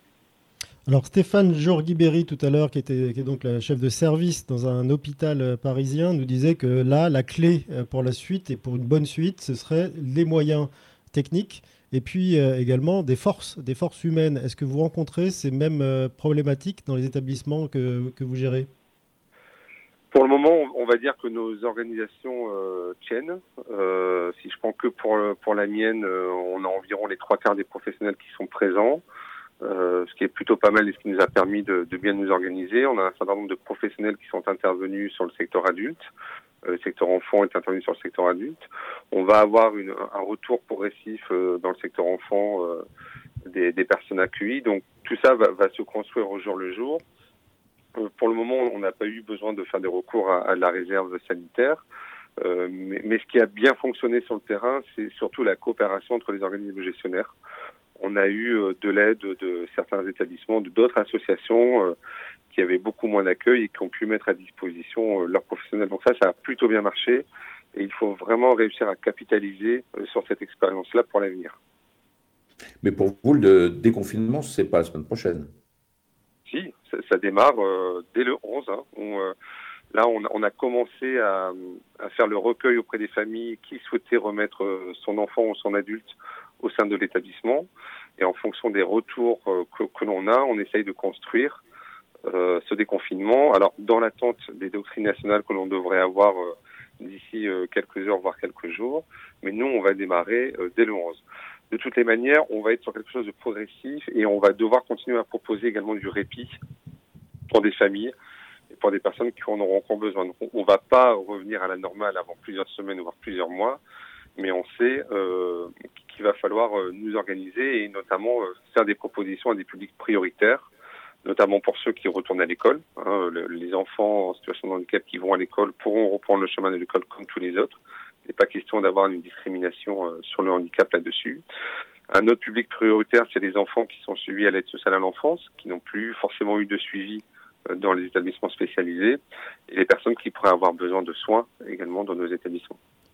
On sait, euh, François Bernard, que déjà en temps normal, il est euh, un peu difficile de prendre en compte des situations qui sont souvent très particulières.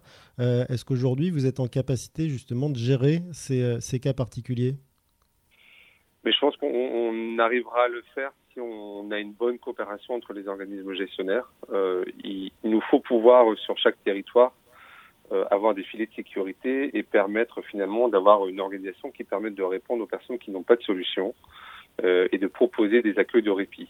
C'est pourquoi euh, il existe maintenant euh, des solutions qui ont été initiées dans beaucoup de territoires où des établissements qui n'étaient ouverts que 210 jours par an finalement sont restés ouverts pendant toutes les vacances scolaires, vont rester ouverts pendant les vacances estivales pour justement essayer de répondre aux familles qui seraient dans le besoin et qui seraient à un moment donné en, en grande difficulté. donc, donc, ça, j'ai envie de dire, on est en train de, de se réorganiser complètement également dans le secteur pour finalement avoir une continuité d'accompagnement, même alors que, euh, alors que même les établissements n'étaient pas prédestinés au départ à avoir ce type de fonctionnement-là. Pareil, il faut peut-être euh, initier de nouvelles euh, propositions comme le baluchonnage, l'intervention à domicile, euh, le relayage également à domicile. Et je pense que les services d'aide à domicile vont également, euh, dans le cadre du maintien à domicile pour les personnes qui resteront à leur domicile, vont avoir un rôle déterminant dans la sortie du déconfinement. Et donc là, on souhaite vraiment que les services d'aide à domicile puissent complètement jouer leur rôle dans ce cadre-là, voire même à ce qu'ils puissent être adossés à un établissement médico-social pour accompagner les personnes lors des retours à domicile parentaux notamment. Donc le secteur du médico-social s'organise. Euh, merci François Bernard, directeur général du GAPAS, d'être venu en témoigner à l'antenne de Vivre FM et en direct ce matin.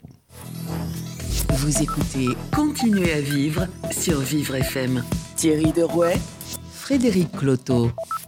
Les bons conseils de Monsieur Moult ou les surprises de Monsieur Moult, puisqu'il nous en réserve chaque jour. Il est avec nous en direct. Bonjour Monsieur Moult. Oui, bonjour. Je suis ravi d'être avec vous ce matin en début de semaine euh, pour cette émission. Monsieur Moult est prêt. Hein. J-7 avant le déconfinement, je suis vraiment prêt. En tout cas, on sent chez nos invités une légère appréhension euh, avant le début de ce déconfinement. Alors de mon côté, puis Vivre FM, c'est aussi ça. Monsieur Moult va commencer la semaine avec des informations qui sont positives. Donc il y a plus de 50 000 patients qui ont été guéris en France, plus d'un million dans le monde. Huit projets de vaccins sont en cours, 80 essais cliniques sur des antiviraux aussi. La qualité de l'air à Paris est très bonne, puisqu'on a moins 30% d'émissions de dioxyde d'azote, 96% des cas confirmés sont non critiques, et puis la vie ne s'arrête pas totalement, puisqu'en en France, on a déjà vu depuis le début de l'année presque 300 000 naissances. Donc voilà, toutes ces informations viennent de la plateforme positive et solidaire qui s'appelle Covid Demain, C-O-V-I-D-E-M-A-I-N.com, Covid Demain, qui a été mis en place par l'agence de com Tequila Rapido. Le nom me plaît. C'est une plateforme positive et solidaire. C'est même un groupe de réflexion ou laboratoire d'idées, think tank, comme dit, comme disent certains, pour penser autrement et créer tous ensemble des solutions qui sont créatives pour vivre évidemment le monde de demain. Cette période doit vraiment nous pousser à réfléchir, à se questionner et même à se réinventer. Cette plateforme rassemble un grand nombre d'initiatives positives, mais comprend aussi un espace de réflexion pour penser demain. Donc voilà, quand un virus sévit, c'est la solidarité qui doit devenir aussi contagieuse. Toutes les informations sont évidemment à retrouver sur la plateforme coviddemain.com ou sur la page Facebook de Vivre FM. Donc l'après-Covid a déjà commencé sur Vivre FM. Voilà, c'est tout pour aujourd'hui. Les associations dans Vivre FM ont plus que jamais besoin de votre soutien. Donc voilà, n'hésitez pas à nous soutenir. Restons solides et solidaires. Il est J-7 avant le déconfinement. Monsieur Moult est vraiment prêt et vous êtes sur Vivre FM. Merci Monsieur Moult. On vous retrouve demain en direct pour de nouveaux euh, bons plans et bons plans positifs comme, euh, comme vous Vous écoutez Continuez à vivre sur Vivre FM. Thierry Derouet, Frédéric Cloteau. J-7 avant le déconfinement, qu'est-ce qui est prêt, qu'est-ce qui ne l'est pas? On fait un point ce matin sur pas mal de secteurs. Euh, l'un d'entre eux qu'on vient d'aborder avec euh, François Bernard, c'est le secteur du médico-social et on va continuer d'en parler avec Sophie Cluzel, la secrétaire d'État euh, en charge des personnes handicapées. Bonjour Sophie Cluzel. Bonjour, comment allez-vous? Eh bien écoutez, on va très bien. Vous voyez, la radio se porte bien, l'émission marche bien et on est très content de vous y accueillir. pour faire ce point, vous avez peut-être entendu François Bernard à l'instant, et, peut-être aussi Jean-Christophe Sovrano de la FEAP, qui nous disait un peu tous les deux qu'il y, a quand même une notion de marche forcée euh, qu'ils sont prêts à accompagner, mais qu'il y a quand même aujourd'hui un manque cruel, d'informations. Alors, est-ce que vous avez, vous, ces informations à leur donner? Alors, écoutez, euh, d'abord, comme depuis le début du confinement, hein, je me suis attachée à tenir informées les associations du médico-social. Nous faisons une réunion, une grande visio, une webinaire, comme on dit, euh, depuis euh, le début du confinement toutes les semaines sur lequel on échange. Je, viens de raccrocher encore avec l'ensemble des 140 participants, même 170 ils étaient, du Conseil national consultatif des personnes handicapées. Donc je suis en mode information, mais je suis surtout en mode de co-construction des réponses à tous les questionnements. Euh, donc nous, nous, nous travaillons massivement. nous avons fait, fait circuler les protocoles sanitaires qu'on a qu'on a co-construit avec le ministre de l'Éducation nationale, puisque Jean-Michel Blanquer a réaffirmé que les enfants handicapés étaient un, public prioritaire pour la reprise de scolarisation, une reprise progressive, et de la même façon, je co-construis aussi euh, le, les dispositifs de réouverture des externats des établissements médico-sociaux avec les associations, et je tiens à les remercier vraiment non seulement pour leur contribution, mais aussi pour leur réactivité hein, dans, ces questionnements que l'on doit faire sans arrêt pour être au plus près euh, des réalités de terrain. Donc euh, une information massive, maintenant c'est l'information grand public qu'il nous faut travailler, puisque justement ce sont les attentes hein, des familles et des personnes elles-mêmes. Et donc là aussi, les associations y contribueront largement. Et c'est pour ça que je vous remercie de me donner la parole pour justement informer au mieux les personnes. Peut-être euh, rappeler mon mantra, c'est que et ma méthode, c'est que depuis trois ans, j'ai bâti cette société inclusive pour vraiment que les personnes handicapées soient euh, regardées comme des citoyens à part entière et non à part. Et c'est donc les mêmes droits euh, auxquels elles doivent être, euh, pouvoir avoir accès dans la sortie progressive du confinement. Les mêmes droits, mais plus d'attention et plus d'accompagnement. Donc c'est la ligne de conduite que je me fixe aussi avec mes différents collègues du gouvernement. Sophie Cluzel, tout à l'heure, on a entendu Jean-Claude Legrand, qui est le DRH Monde de L'Oréal, dire quand on compare avec les autres pays, la France fait bien. Mais si on écoute euh, depuis euh, des semaines et des semaines tout ce qui se dit, on a l'impression que notre pays est dans un cas dramatique d'incompétence avec à sa tête effectivement des secrétaires d'État, des ministres qui visiblement se mettent les pieds dans le tapis. Alors écoutez, je pense que c'est c'est assez dur de dire ça parce que nous sommes en, mode réaction aussi aux différentes situations. Donc euh, la priorité, c'est la protection. Pour autant, la, priorité aussi, c'est la co-construction sur le terrain. Donc quand le Premier ministre dit que euh, justement son, impératif, c'est de pouvoir laisser cette souplesse territoriale parce que les bassins de vie, les bassins d'emploi, les bassins là où vivent les personnes, eh bien, sont à des niveaux différents de prise en compte de la propagation du virus, de prise en compte euh, des besoins des personnes. Je crois qu'au contraire, on est dans une méthode complètement constructive et de construction avec les acteurs. En tout cas, c'est ma méthode. Et euh, sincèrement, je pense que les associations ont été extrêmement réactives et qu'on peut ensemble se dire que l'accompagnement des personnes en situation de handicap a pu permettre justement que ce confinement puisse être supporté. Je vous rappelle et on ne peut pas dire que ça soit se prendre le pied dans le tapis quand au contraire on réagit à des demandes d'assouplissement. C'est ce que nous avons fait sur les sorties, par exemple, pour les personnes en situation de handicap psychique, euh, des troubles autistiques, pour leur permettre de supporter ce confinement. Quand on réouvre, les, par exemple, les solutions de répit pour les personnes en situation de handicap, c'est au contraire réagir à, un besoin particulier. Donc je pense qu'au contraire, nous avons été en mode permanent euh, d'action de, et de pouvoir réagir aux besoins des personnes en situation de handicap. Et justement, aujourd'hui, justement aujourd'hui, Sophie Cluzel, vous avez publié un, communiqué de presse dans lequel il y avait quelques, informations détaillées. Euh, qu'est-ce que vous traitez en priorité là en vue du 11 mai? Je traite les mêmes priorités que le Premier ministre nous a demandé, c'est-à-dire la reprise de l'école, la réouverture des établissements médico-sociaux, donc parce que l'école c'est aussi dans les établissements médico-sociaux, la reprise du travail et les accompagnements dans les transports afin d'avoir une vie sociale qui part petit à petit se met en place, puisque je rappelle que J-7 le 11 mai, c'est pas le déconfinement, c'est une sortie progressive du confinement. Et ça, c'est extrêmement important de pouvoir le rappeler aux Françaises et aux Français. Donc une école qui sera, y compris les enfants en situation de handicap pour la maternelle et l'élémentaire, avec aussi toute la dynamique et la problématique de reprendre les transports. Euh, donc là aussi, ça sera progressif. Euh, donc euh, on ne peut pas appuyer sur un bouton et dire tout sera parfait. On est en train de le co-construire avec les établissements médico-sociaux, avec les acteurs de territoire. C'est pour ça que c'est un dialogue local entre le maire, les chefs d'établissement, les opérateurs que sont les associations gestionnaires, les agences régionales de santé, les services de l'État au plus près vraiment de cette, en, en, suivant les protocoles sanitaires, parce que je vous rappelle que notre priorité, c'est la protection, hein, et c'est que ce virus justement soit bien, euh, euh, ne se propage pas, donc euh, en respectant toutes ces règles, d'aller au plus près, avec, avec bien sûr la règle numéro un qui est le volontariat des familles, des personnes en situation de handicap, pour retourner à l'emploi, à l'école, etc. Donc un, un, vrai, je veux dire, un vrai accompagnement des décisions avec une communication qui doit être justement en accessibilité universelle pour que les personnes puissent faire leur choix de façon éclairée. Alors Sophie Cluzel, visiblement, euh, cette co-construction, euh, cette possibilité de choisir, de se positionner en tant que parent, par exemple, on a l'impression que ça passe pas. Ça démarre, excusez-moi, mais ça démarre. Les protocoles sanitaires ont été envoyés dans les écoles hier soir. Donc les associations petit à petit vont reprendre contact avec les familles. On a toute cette semaine pour interroger justement les familles sur leur choix, leur expliquer comment ça va se passer. Pareil pour les externats et les reprises et les ouvertures du médico-social. Euh, il va y avoir une rentrée des professionnels d'abord, euh, une analyse de ce qui est possible et pas possible et souhaitable et souhaité. Euh, donc ça va se faire progressivement. Les familles vont être interrogées. Elles, commencent à l'être déjà à travers euh, leur volonté de reprise d'école et elles vont l'être aussi également avec les associations euh, pour une reprise vers les externats. Et donc c'est en train de se construire cette information, cette interrogation des familles. Alors, vous venez de mettre en place une, plateforme dédiée au traitement des cas particuliers, pour simplifier. comment se met en place cette plateforme? Qu'est-ce qu'il y a derrière et qu'est-ce qu'elle peut faire? Parlez du 360 Covid, j'imagine. Oui, oui. Alors, euh, c'est pas euh, c'est pas une plateforme aux personnes euh, à l'individualisation. Euh, soyons très précis. C'est une c'est c'est vraiment pour pouvoir accompagner dans cette crise les personnes qui n'ont pas d'accompagnement. Ne se substituent pas absolument pas à toutes les associations qui sont en mode accompagnement des personnes.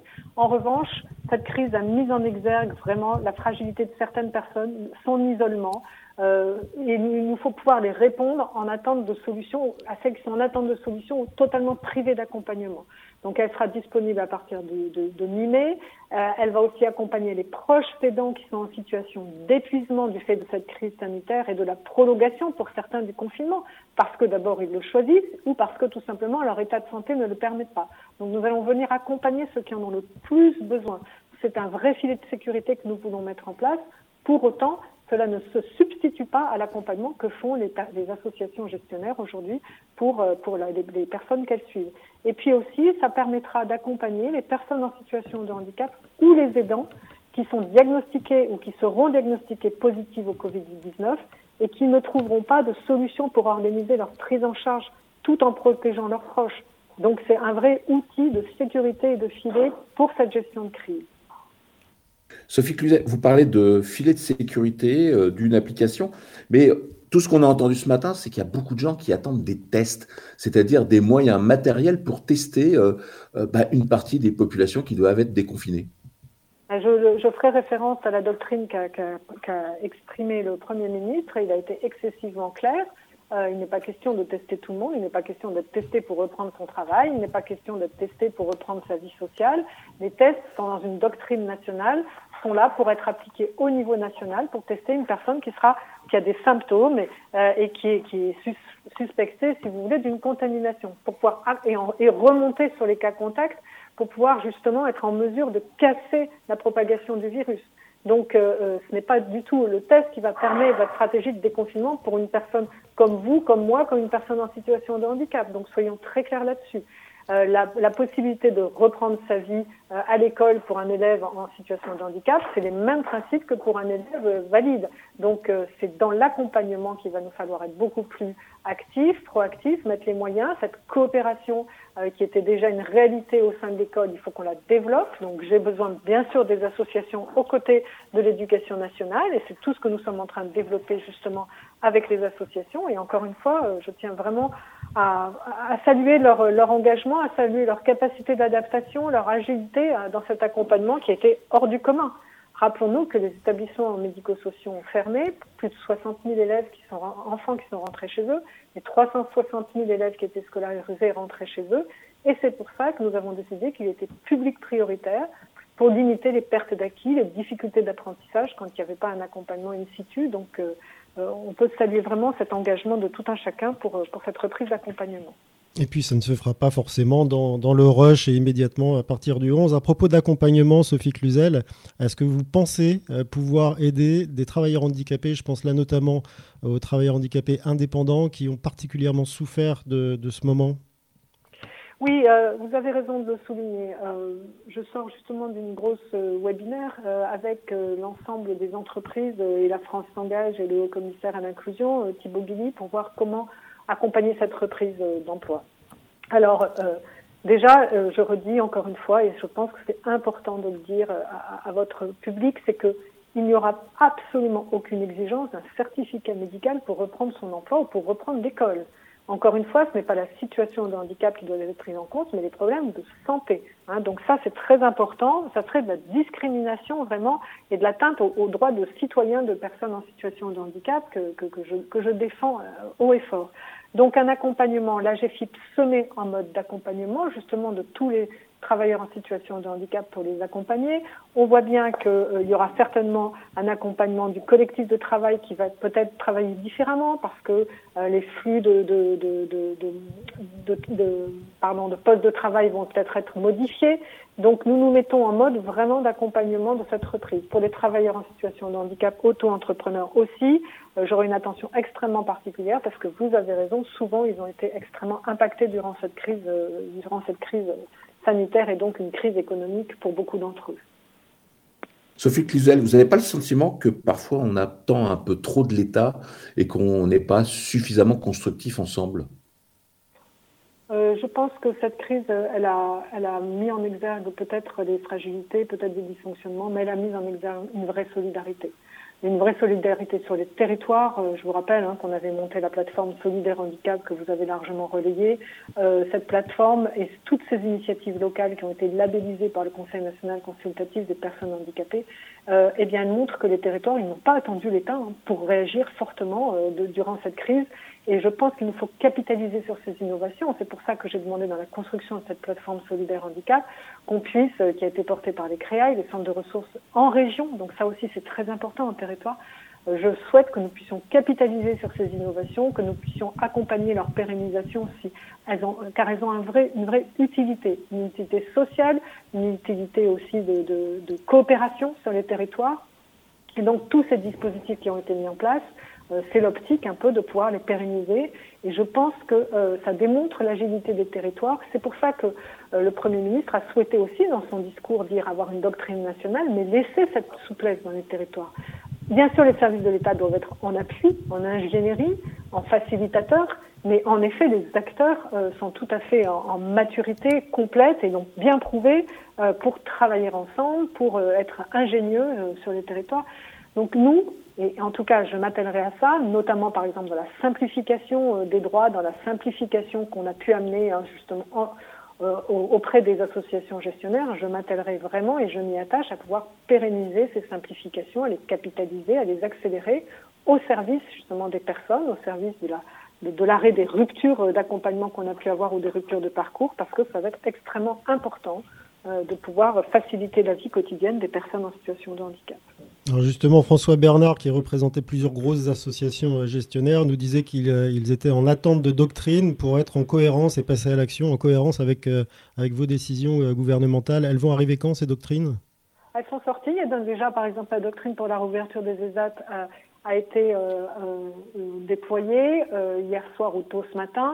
Celle des externats également. Nous travaillons sur la doctrine pour les internats, pour bien sécuriser parce que nous avons vraiment réussi à contenir cette propagation dans les établissements médico-sociaux inter, avec internat euh, de la, qui, ont, qui ont vraiment fait un travail remarquable hein, pour, pour sauvegarder justement la santé euh, et de leurs professionnels et des personnes en situation de handicap. Donc nous devons là être très prudents hein, sur la réouverture, la, la, la, reprise de cette vie. Euh, il va falloir minimiser quand même les, les, entrées et les sorties de personnel qui ne sont pas dédiés au, au personnel médico-social. On a assoupli euh, les visites, par exemple, dans ces, entre... dans ces établissements médico-sociaux internats, qui étaient indispensables hein, pour cette reprise de cette vie sociale et de cette communication avec ces familles. Donc là, nous sommes très vigilants au niveau sanitaire sur, ce point-là, et, elle, va, sortir dans les, tout prochains jours. Mais déjà, les protocoles sanitaires de réouverture école et externat euh, sont, en cours de diffusion, donc, euh, et on travaille tous les jours avec toutes les associations. Hein, donc, euh, elles, savent bien puisqu'elles co-construisent avec nous et qu'elles sont, je les remercie encore de leur réactivité hein, pour, pour vraiment euh, cette adaptation au plus près des, des, besoins de terrain. Et puis les explications qu'ils nous, nous, donnent aussi à l'antenne en, montrant euh, à la fois les bonnes choses et puis aussi leurs difficultés. Euh, Jean-Christophe Sovrano parlait justement des, des crèches et des, établissements d'accueil pour les plus jeunes enfants. Et clairement, il remettait en question cette, cette notion du, de, de, réouverture le 11 mai, faute, faute de temps pour se préparer. Est-ce qu'il n'y a pas moyen de gagner un peu plus de temps, même si on sait que c'est sur la base du volontariat? Alors, le 11 mai, euh, c'est la préparation de la réouverture. Hein. La rentrée scolaire, elle va pas se faire le 11 mai. Le ministre a été très clair là-dessus. C'est d'abord la rentrée des professeurs, des professionnels du médico-social. C'est pareil dans les crèches, etc. Ça va être extrêmement progressif avec des petites, des petites unités euh, d'enfants pour justement tenir compte parfois localement de l'unité des locaux, de l'impossibilité de mettre en place des circuits pour pas que les personnes se croisent. Donc, euh, c'est extrêmement progressif. Il faut rassurer vraiment euh, les personnes. Et c'est au volontariat encore, donc c'est un travail de dentelle en interrogation des familles, etc. Donc, le 11 mai, encore une fois, c'est pas la réouverture totale hein, pour tout le monde. Il faut bien le redire. C'est une sortie progressive du confinement avec une réouverture progressive pour justement permettre à tous les professionnels euh, bah, de pouvoir mettre en place euh, ces, ces, pratiques, euh, ces méthodes, ces, euh, ces discussions avec les équipes d'encadrants, qu'ils soient dans les crèches, dans les écoles, dans les établissements, de ces professionnels pour voir comment ça va fonctionner, pour que tout le monde s'approprie les bonnes règles et les bonnes pratiques d'usage. Donc, c'est peut-être le redire. Hein. vous l'avez redit, merci beaucoup. Donc pas de pression et, surtout une vraie concertation pour traiter au mieux tous ces cas particuliers de personnes euh, fragiles. Merci Sophie Cluzel, secrétaire d'État en charge des personnes handicapées, d'avoir été à l'antenne de Vivre FM ce matin. Et bon courage pour euh, ce déconfinement, parce que je pense que beaucoup, beaucoup de questions vont encore arriver. Vous écoutez Continuez à vivre sur Vivre FM. Thierry Derouet, Frédéric Cloteau. Nous faisons un petit détour par la Martinique maintenant avec Karl Paolin. Bonjour Karl. Bonjour. Merci d'être avec nous tôt le matin pour vous. Euh, vous êtes le, directeur général d'OVE Caraïbes, euh, une association justement gestionnaire. On en a parlé là juste avant avec nos trois précédents invités. À J-7 avant le déconfinement, comment ça se passe euh, sur le, sur le, en tous les cas, au moins en Martinique et en Guadeloupe? Oui, d'abord, je, remercie vraiment Frédéric, votre équipe et Vivre FM, parce que je crois que vous, avez fait, vous, êtes un des rares médias finalement à nous avoir donné euh, euh, très régulièrement la parole. Euh, quand je dis nous, c'est-à-dire bah, les Français d'outre-mer en fait, hein, ceux qui ceux qui vivent assez loin de la métropole et qui pour autant sont voilà dans des engagements solidaires comme tous les établissements médico-sociaux. Si vous me permettez, en, en je voudrais juste réagir sur quelques propos de de Madame Puzel, la secrétaire d'État. Euh, depuis ce matin, dans votre émission, euh, beaucoup de témoignages, beaucoup de paroles, de solutions, euh, l'expression d'une forte solidarité, mais toujours ces mots de reprise. J'entendais Mme Couzel parler de reprise du travail. Ce qu'il faut comprendre, c'est que dans nos associations, le mot reprise n'est peut-être pas le plus approprié. Nous n'avons jamais rien laissé tomber, nous n'avons jamais molli, on s'est simplement réorganisé. Donc je pense qu'en réalité, on n'a jamais fermé, on n'a jamais rien lâché. Euh, nos professionnels sont, euh, depuis euh, le début de cette crise, se sont réorganisés, ont repensé leur mode d'accompagnement, ont innové, réfléchi, cherché des solutions. Et en fait, voilà, donc cette idée de, de, reprise en fait me gêne un petit peu.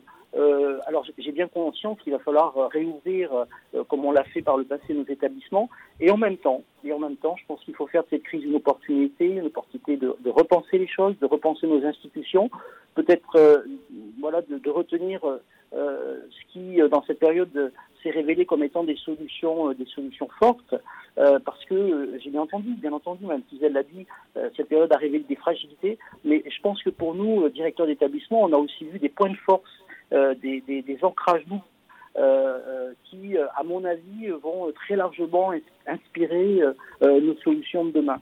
Voilà, donc je, me suis permis ce petit propos parce que c'est vrai que je ne voudrais pas que nos professionnels qui ont, qui ont tenu le choc, en fait, hein, qui sont très mobilisés, qui sont aussi fatigués, il faut, il faut rappeler qu'on est passé, on a vécu plusieurs périodes. On a vécu la période de l'incrédulité au début.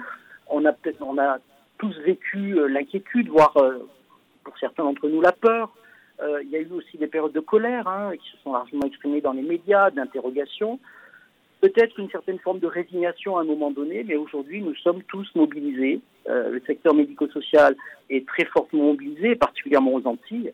Et donc, euh, euh, voilà, j'ai envie de dire qu'il faut euh, aujourd'hui être le plus positif possible et, imaginer demain avec ce que nous avons, ce que nous avons vécu. Voilà. Donc, voilà pour ce petit, mot d'introduction et cette, réaction assez spontanée par rapport à ce que j'ai entendu ce matin au cours de, votre émission. Alors, Carl Paola, dans les Outre-mer, il reste quand même le cas assez particulier. je sais que vous n'y êtes pas, hein, mais qui est celui de Mayotte, qui est quand même assez inquiétant. Oui, alors je ne vais pas commenter Mayotte parce que je, je, je suppose qu'effectivement, là où il y a une inquiétude, c'est parce que le, le nombre de, de, personnes qui sont concernées euh, par le, le virus est, est, est, plus important, en tout cas, que ce que nous avons aujourd'hui en Martinique et en Guadeloupe. Donc oui, j'imagine que l'inquiétude, elle vient du fait qu'en plus, lorsqu'on est à 7, 8, 10 000 kilomètres de la métropole, très très loin euh, euh des euh, capacités hospitalières euh, existantes sur les territoires, français, oui, j'imagine que l'inquiétude est, très très forte. l'inquiétude est d'autant plus forte que pour tous les territoires d'outre-mer, il faut bien comprendre que cet enjeu du déconfinement, eh bien, doit prendre en compte la, la double peine qu'a représenté pour nous ce que nous avons vécu, parce que confiné et en même temps, on a dû apprendre à vivre avec euh, cette quasi-interruption du principe de continuité territoriale. On a été enfermés sur nos îles. Et je peux vous assurer que euh, voilà le concept de déconfinement, il a été surenchéri, il a été, euh, il a été évidemment ressenti avec, par moments avec voilà beaucoup de, frustration en fait par les habitants. en, deuxième lieu, je, voudrais dire, et, l'un des journalistes l'a rappelé tout à l'heure sur cette pétition de réouverture des plages. Ce qu'il faut bien comprendre, c'est que sur nos territoires, certaines dimensions sociologiques, historiques, culturelles doivent être prises en compte et ne sont absolument pas les mêmes, évidemment, que sur le continent européen et, en France métropolitaine. le confinement a coupé nos populations d'une très grande partie de leurs lieux euh, qu'on pourrait qualifier de lieu symbolique de socialisation. Voilà, la mer, la plage, euh, c'est euh, sur nos territoires tout sauf simplement aller bronzer et je dirais il n'y a pas de dimension vacances pour nous sur une plage. Il y a un lien entre l'eau et la terre qui est très fort et le fait d'avoir effectivement fermé ces lieux, eh bien c'est pas tout à fait ressenti de la même façon qu'en métropole.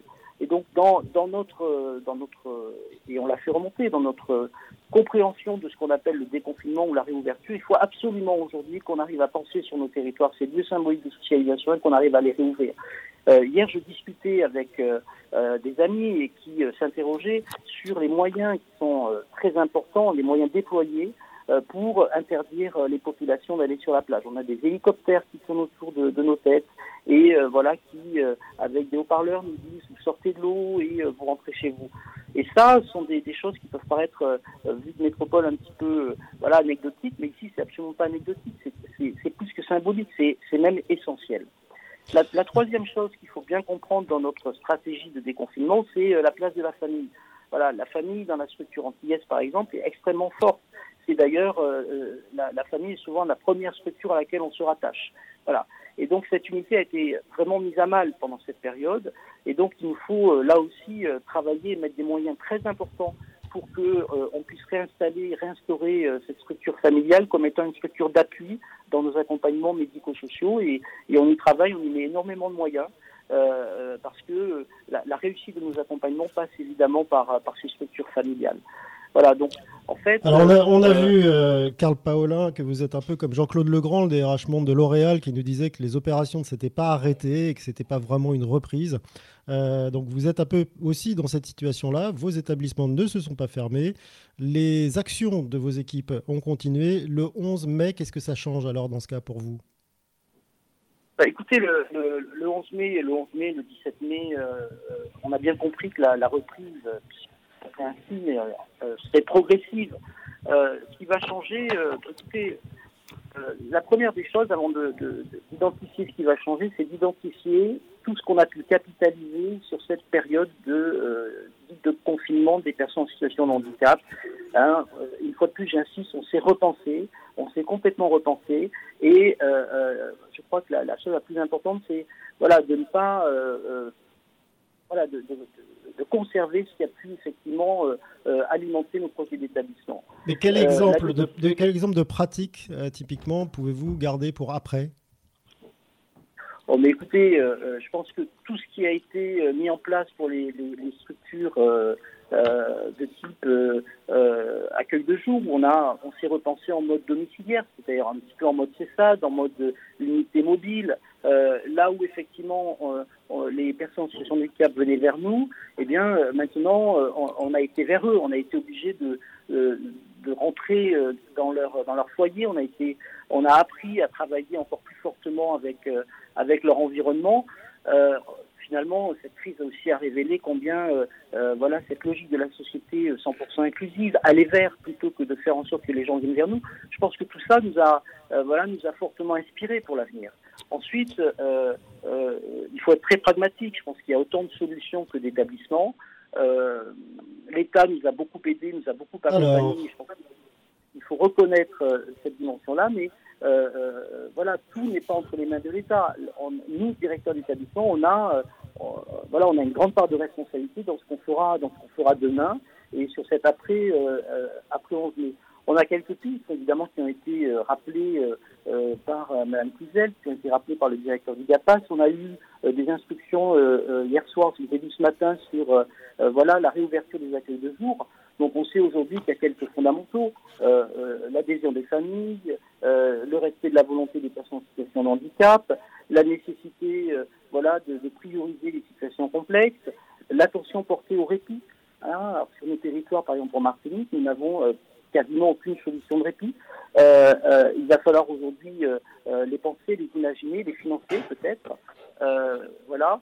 On a également à repenser les groupes d'accompagnement, travailler en petits groupes.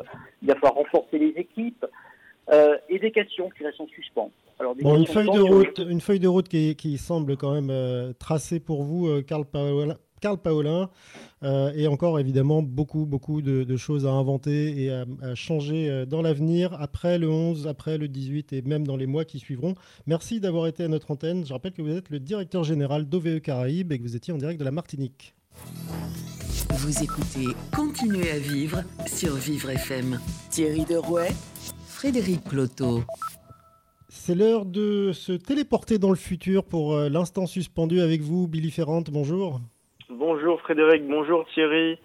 Oui, aujourd'hui, euh, comme vous dites, j'ai décidé de, me téléporter vers le futur en traversant à la vitesse de la lumière les laborieuses journées qui nous séparent de la libération. Euh, comme on le sait, ça fait belle lurette que le Covid consolide les remparts de notre infirmité et nous taillade l'esprit. Alors en plein délire ubuesque, les gens ont de plus en plus de mal à cohabiter avec leur ombre. Mais à l'aube de ce 11 mai, tous les confinés vont pouvoir enfin ressusciter au petit matin. Réveillés par le concerto des oiseaux perchés sur les branches d'une capitale oxygénée, on se surprendra à déborder de joie à l'idée de reprendre le travail. À la sonnerie du réveil, comprimé tel un ressort dans le lit, on rebondira sur nos jambes avant de se remettre sur nos quilles, persuadé que cette journée sera un strike.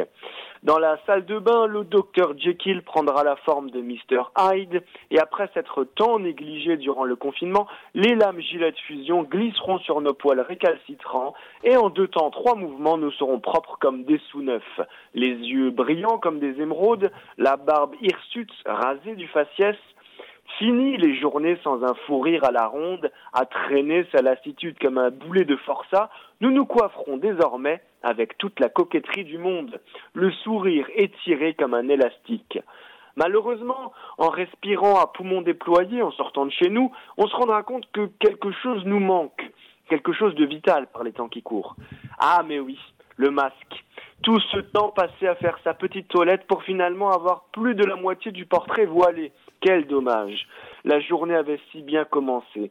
C'est donc en traînant la patte et en raclant le sol avec sa chaussure que l'on se dirigera vers les transports, camouflés par l'objet médical. Une fois avalé par les profondeurs du souterrain, la lumière de la RATP affichera de sombres tronches masquées, tandis que dans les wagons, les passagers se jaugeront du regard, le corps crispé, tendu comme une crampe. On, se dira que Bien que la pandémie mette le pays dans un chantier pas possible, le masque aura tout de même eu l'avantage de cacher toutes les gueules en travaux. Quoi qu'il en soit, les journées seront loin d'être de tout repos et le déconfinement beaucoup plus agréable en vélo. Eh bien, c'est une science-fiction qui démarre dès la semaine prochaine. Merci Billy Ferrand et nous, on vous retrouve demain en direct sur Vivre FM pour un nouvel instant. Vous écoutez Continuez à vivre sur Vivre FM. Thierry Derouet Frédéric Cloteau. Billy Ferrand nous parlait beaucoup de masques, et ben c'est aussi ce dont on va parler demain avec vous, Thierry Dorway. Alors, nous Tout à fait. Euh, ah oui. Non, non, non, je suis là. Tout à fait. Euh, demain, on va effectivement parler de masques et puis on va essayer de, comprendre un peu bah, euh, pourquoi ça a été si compliqué d'en obtenir, quelles sont les solutions alternatives, solutions positives qui sont aujourd'hui enclenchées pour qu'on ait des protections et puis aussi comment on peut et on doit les utiliser parce que là, pareil, c'est pas gagné. Hein. Je veux dire, on a vu toute cette polémique pendant des semaines et des semaines. Est-ce qu'il fallait porter des masques? Est-ce qu'il faut pas en porter On voit que c'est pas si simple, que en porter n'importe comment, ça n'apporte aucune réponse à nos problèmes de euh, santé euh, euh, sanitaire. C'est même parfois plus dangereux d'emporter que de ne pas emporter si on ne sait pas comment s'y prendre. En tout cas, c'est ce qu'on va essayer de comprendre demain. Et puis, euh, on essaiera aussi de balayer d'un revers de manche toutes ces euh, euh, aternoiements sur est-ce que la grande distrib a ou pas mal fait pour essayer de, trouver des masques. Sérieusement, ce n'est pas le débat. Le débat, c'est OK, on avance, on déconfine petit à petit et puis on essaie de reprendre la vie comme avant, même si effectivement, ça ne va pas tout à fait être possible. Eh ben, on verra ça demain avec nos nombreux invités encore, et notamment Farida Adlani, vice-présidente de la région Île-de-France, et puis évidemment aussi des responsables de l'AFNOR, vous savez, le fameux, la fameuse norme et le fameux site qui délivre les, les, comment, les, les moules, les modèles de masques. Donc on en parle demain en direct sur Vivre FM. Restez à l'écoute de nos programmes pour l'instant, et puis restez chez vous jusqu'à demain. Rendez-vous à 11h en direct. Vivre FM, podcast.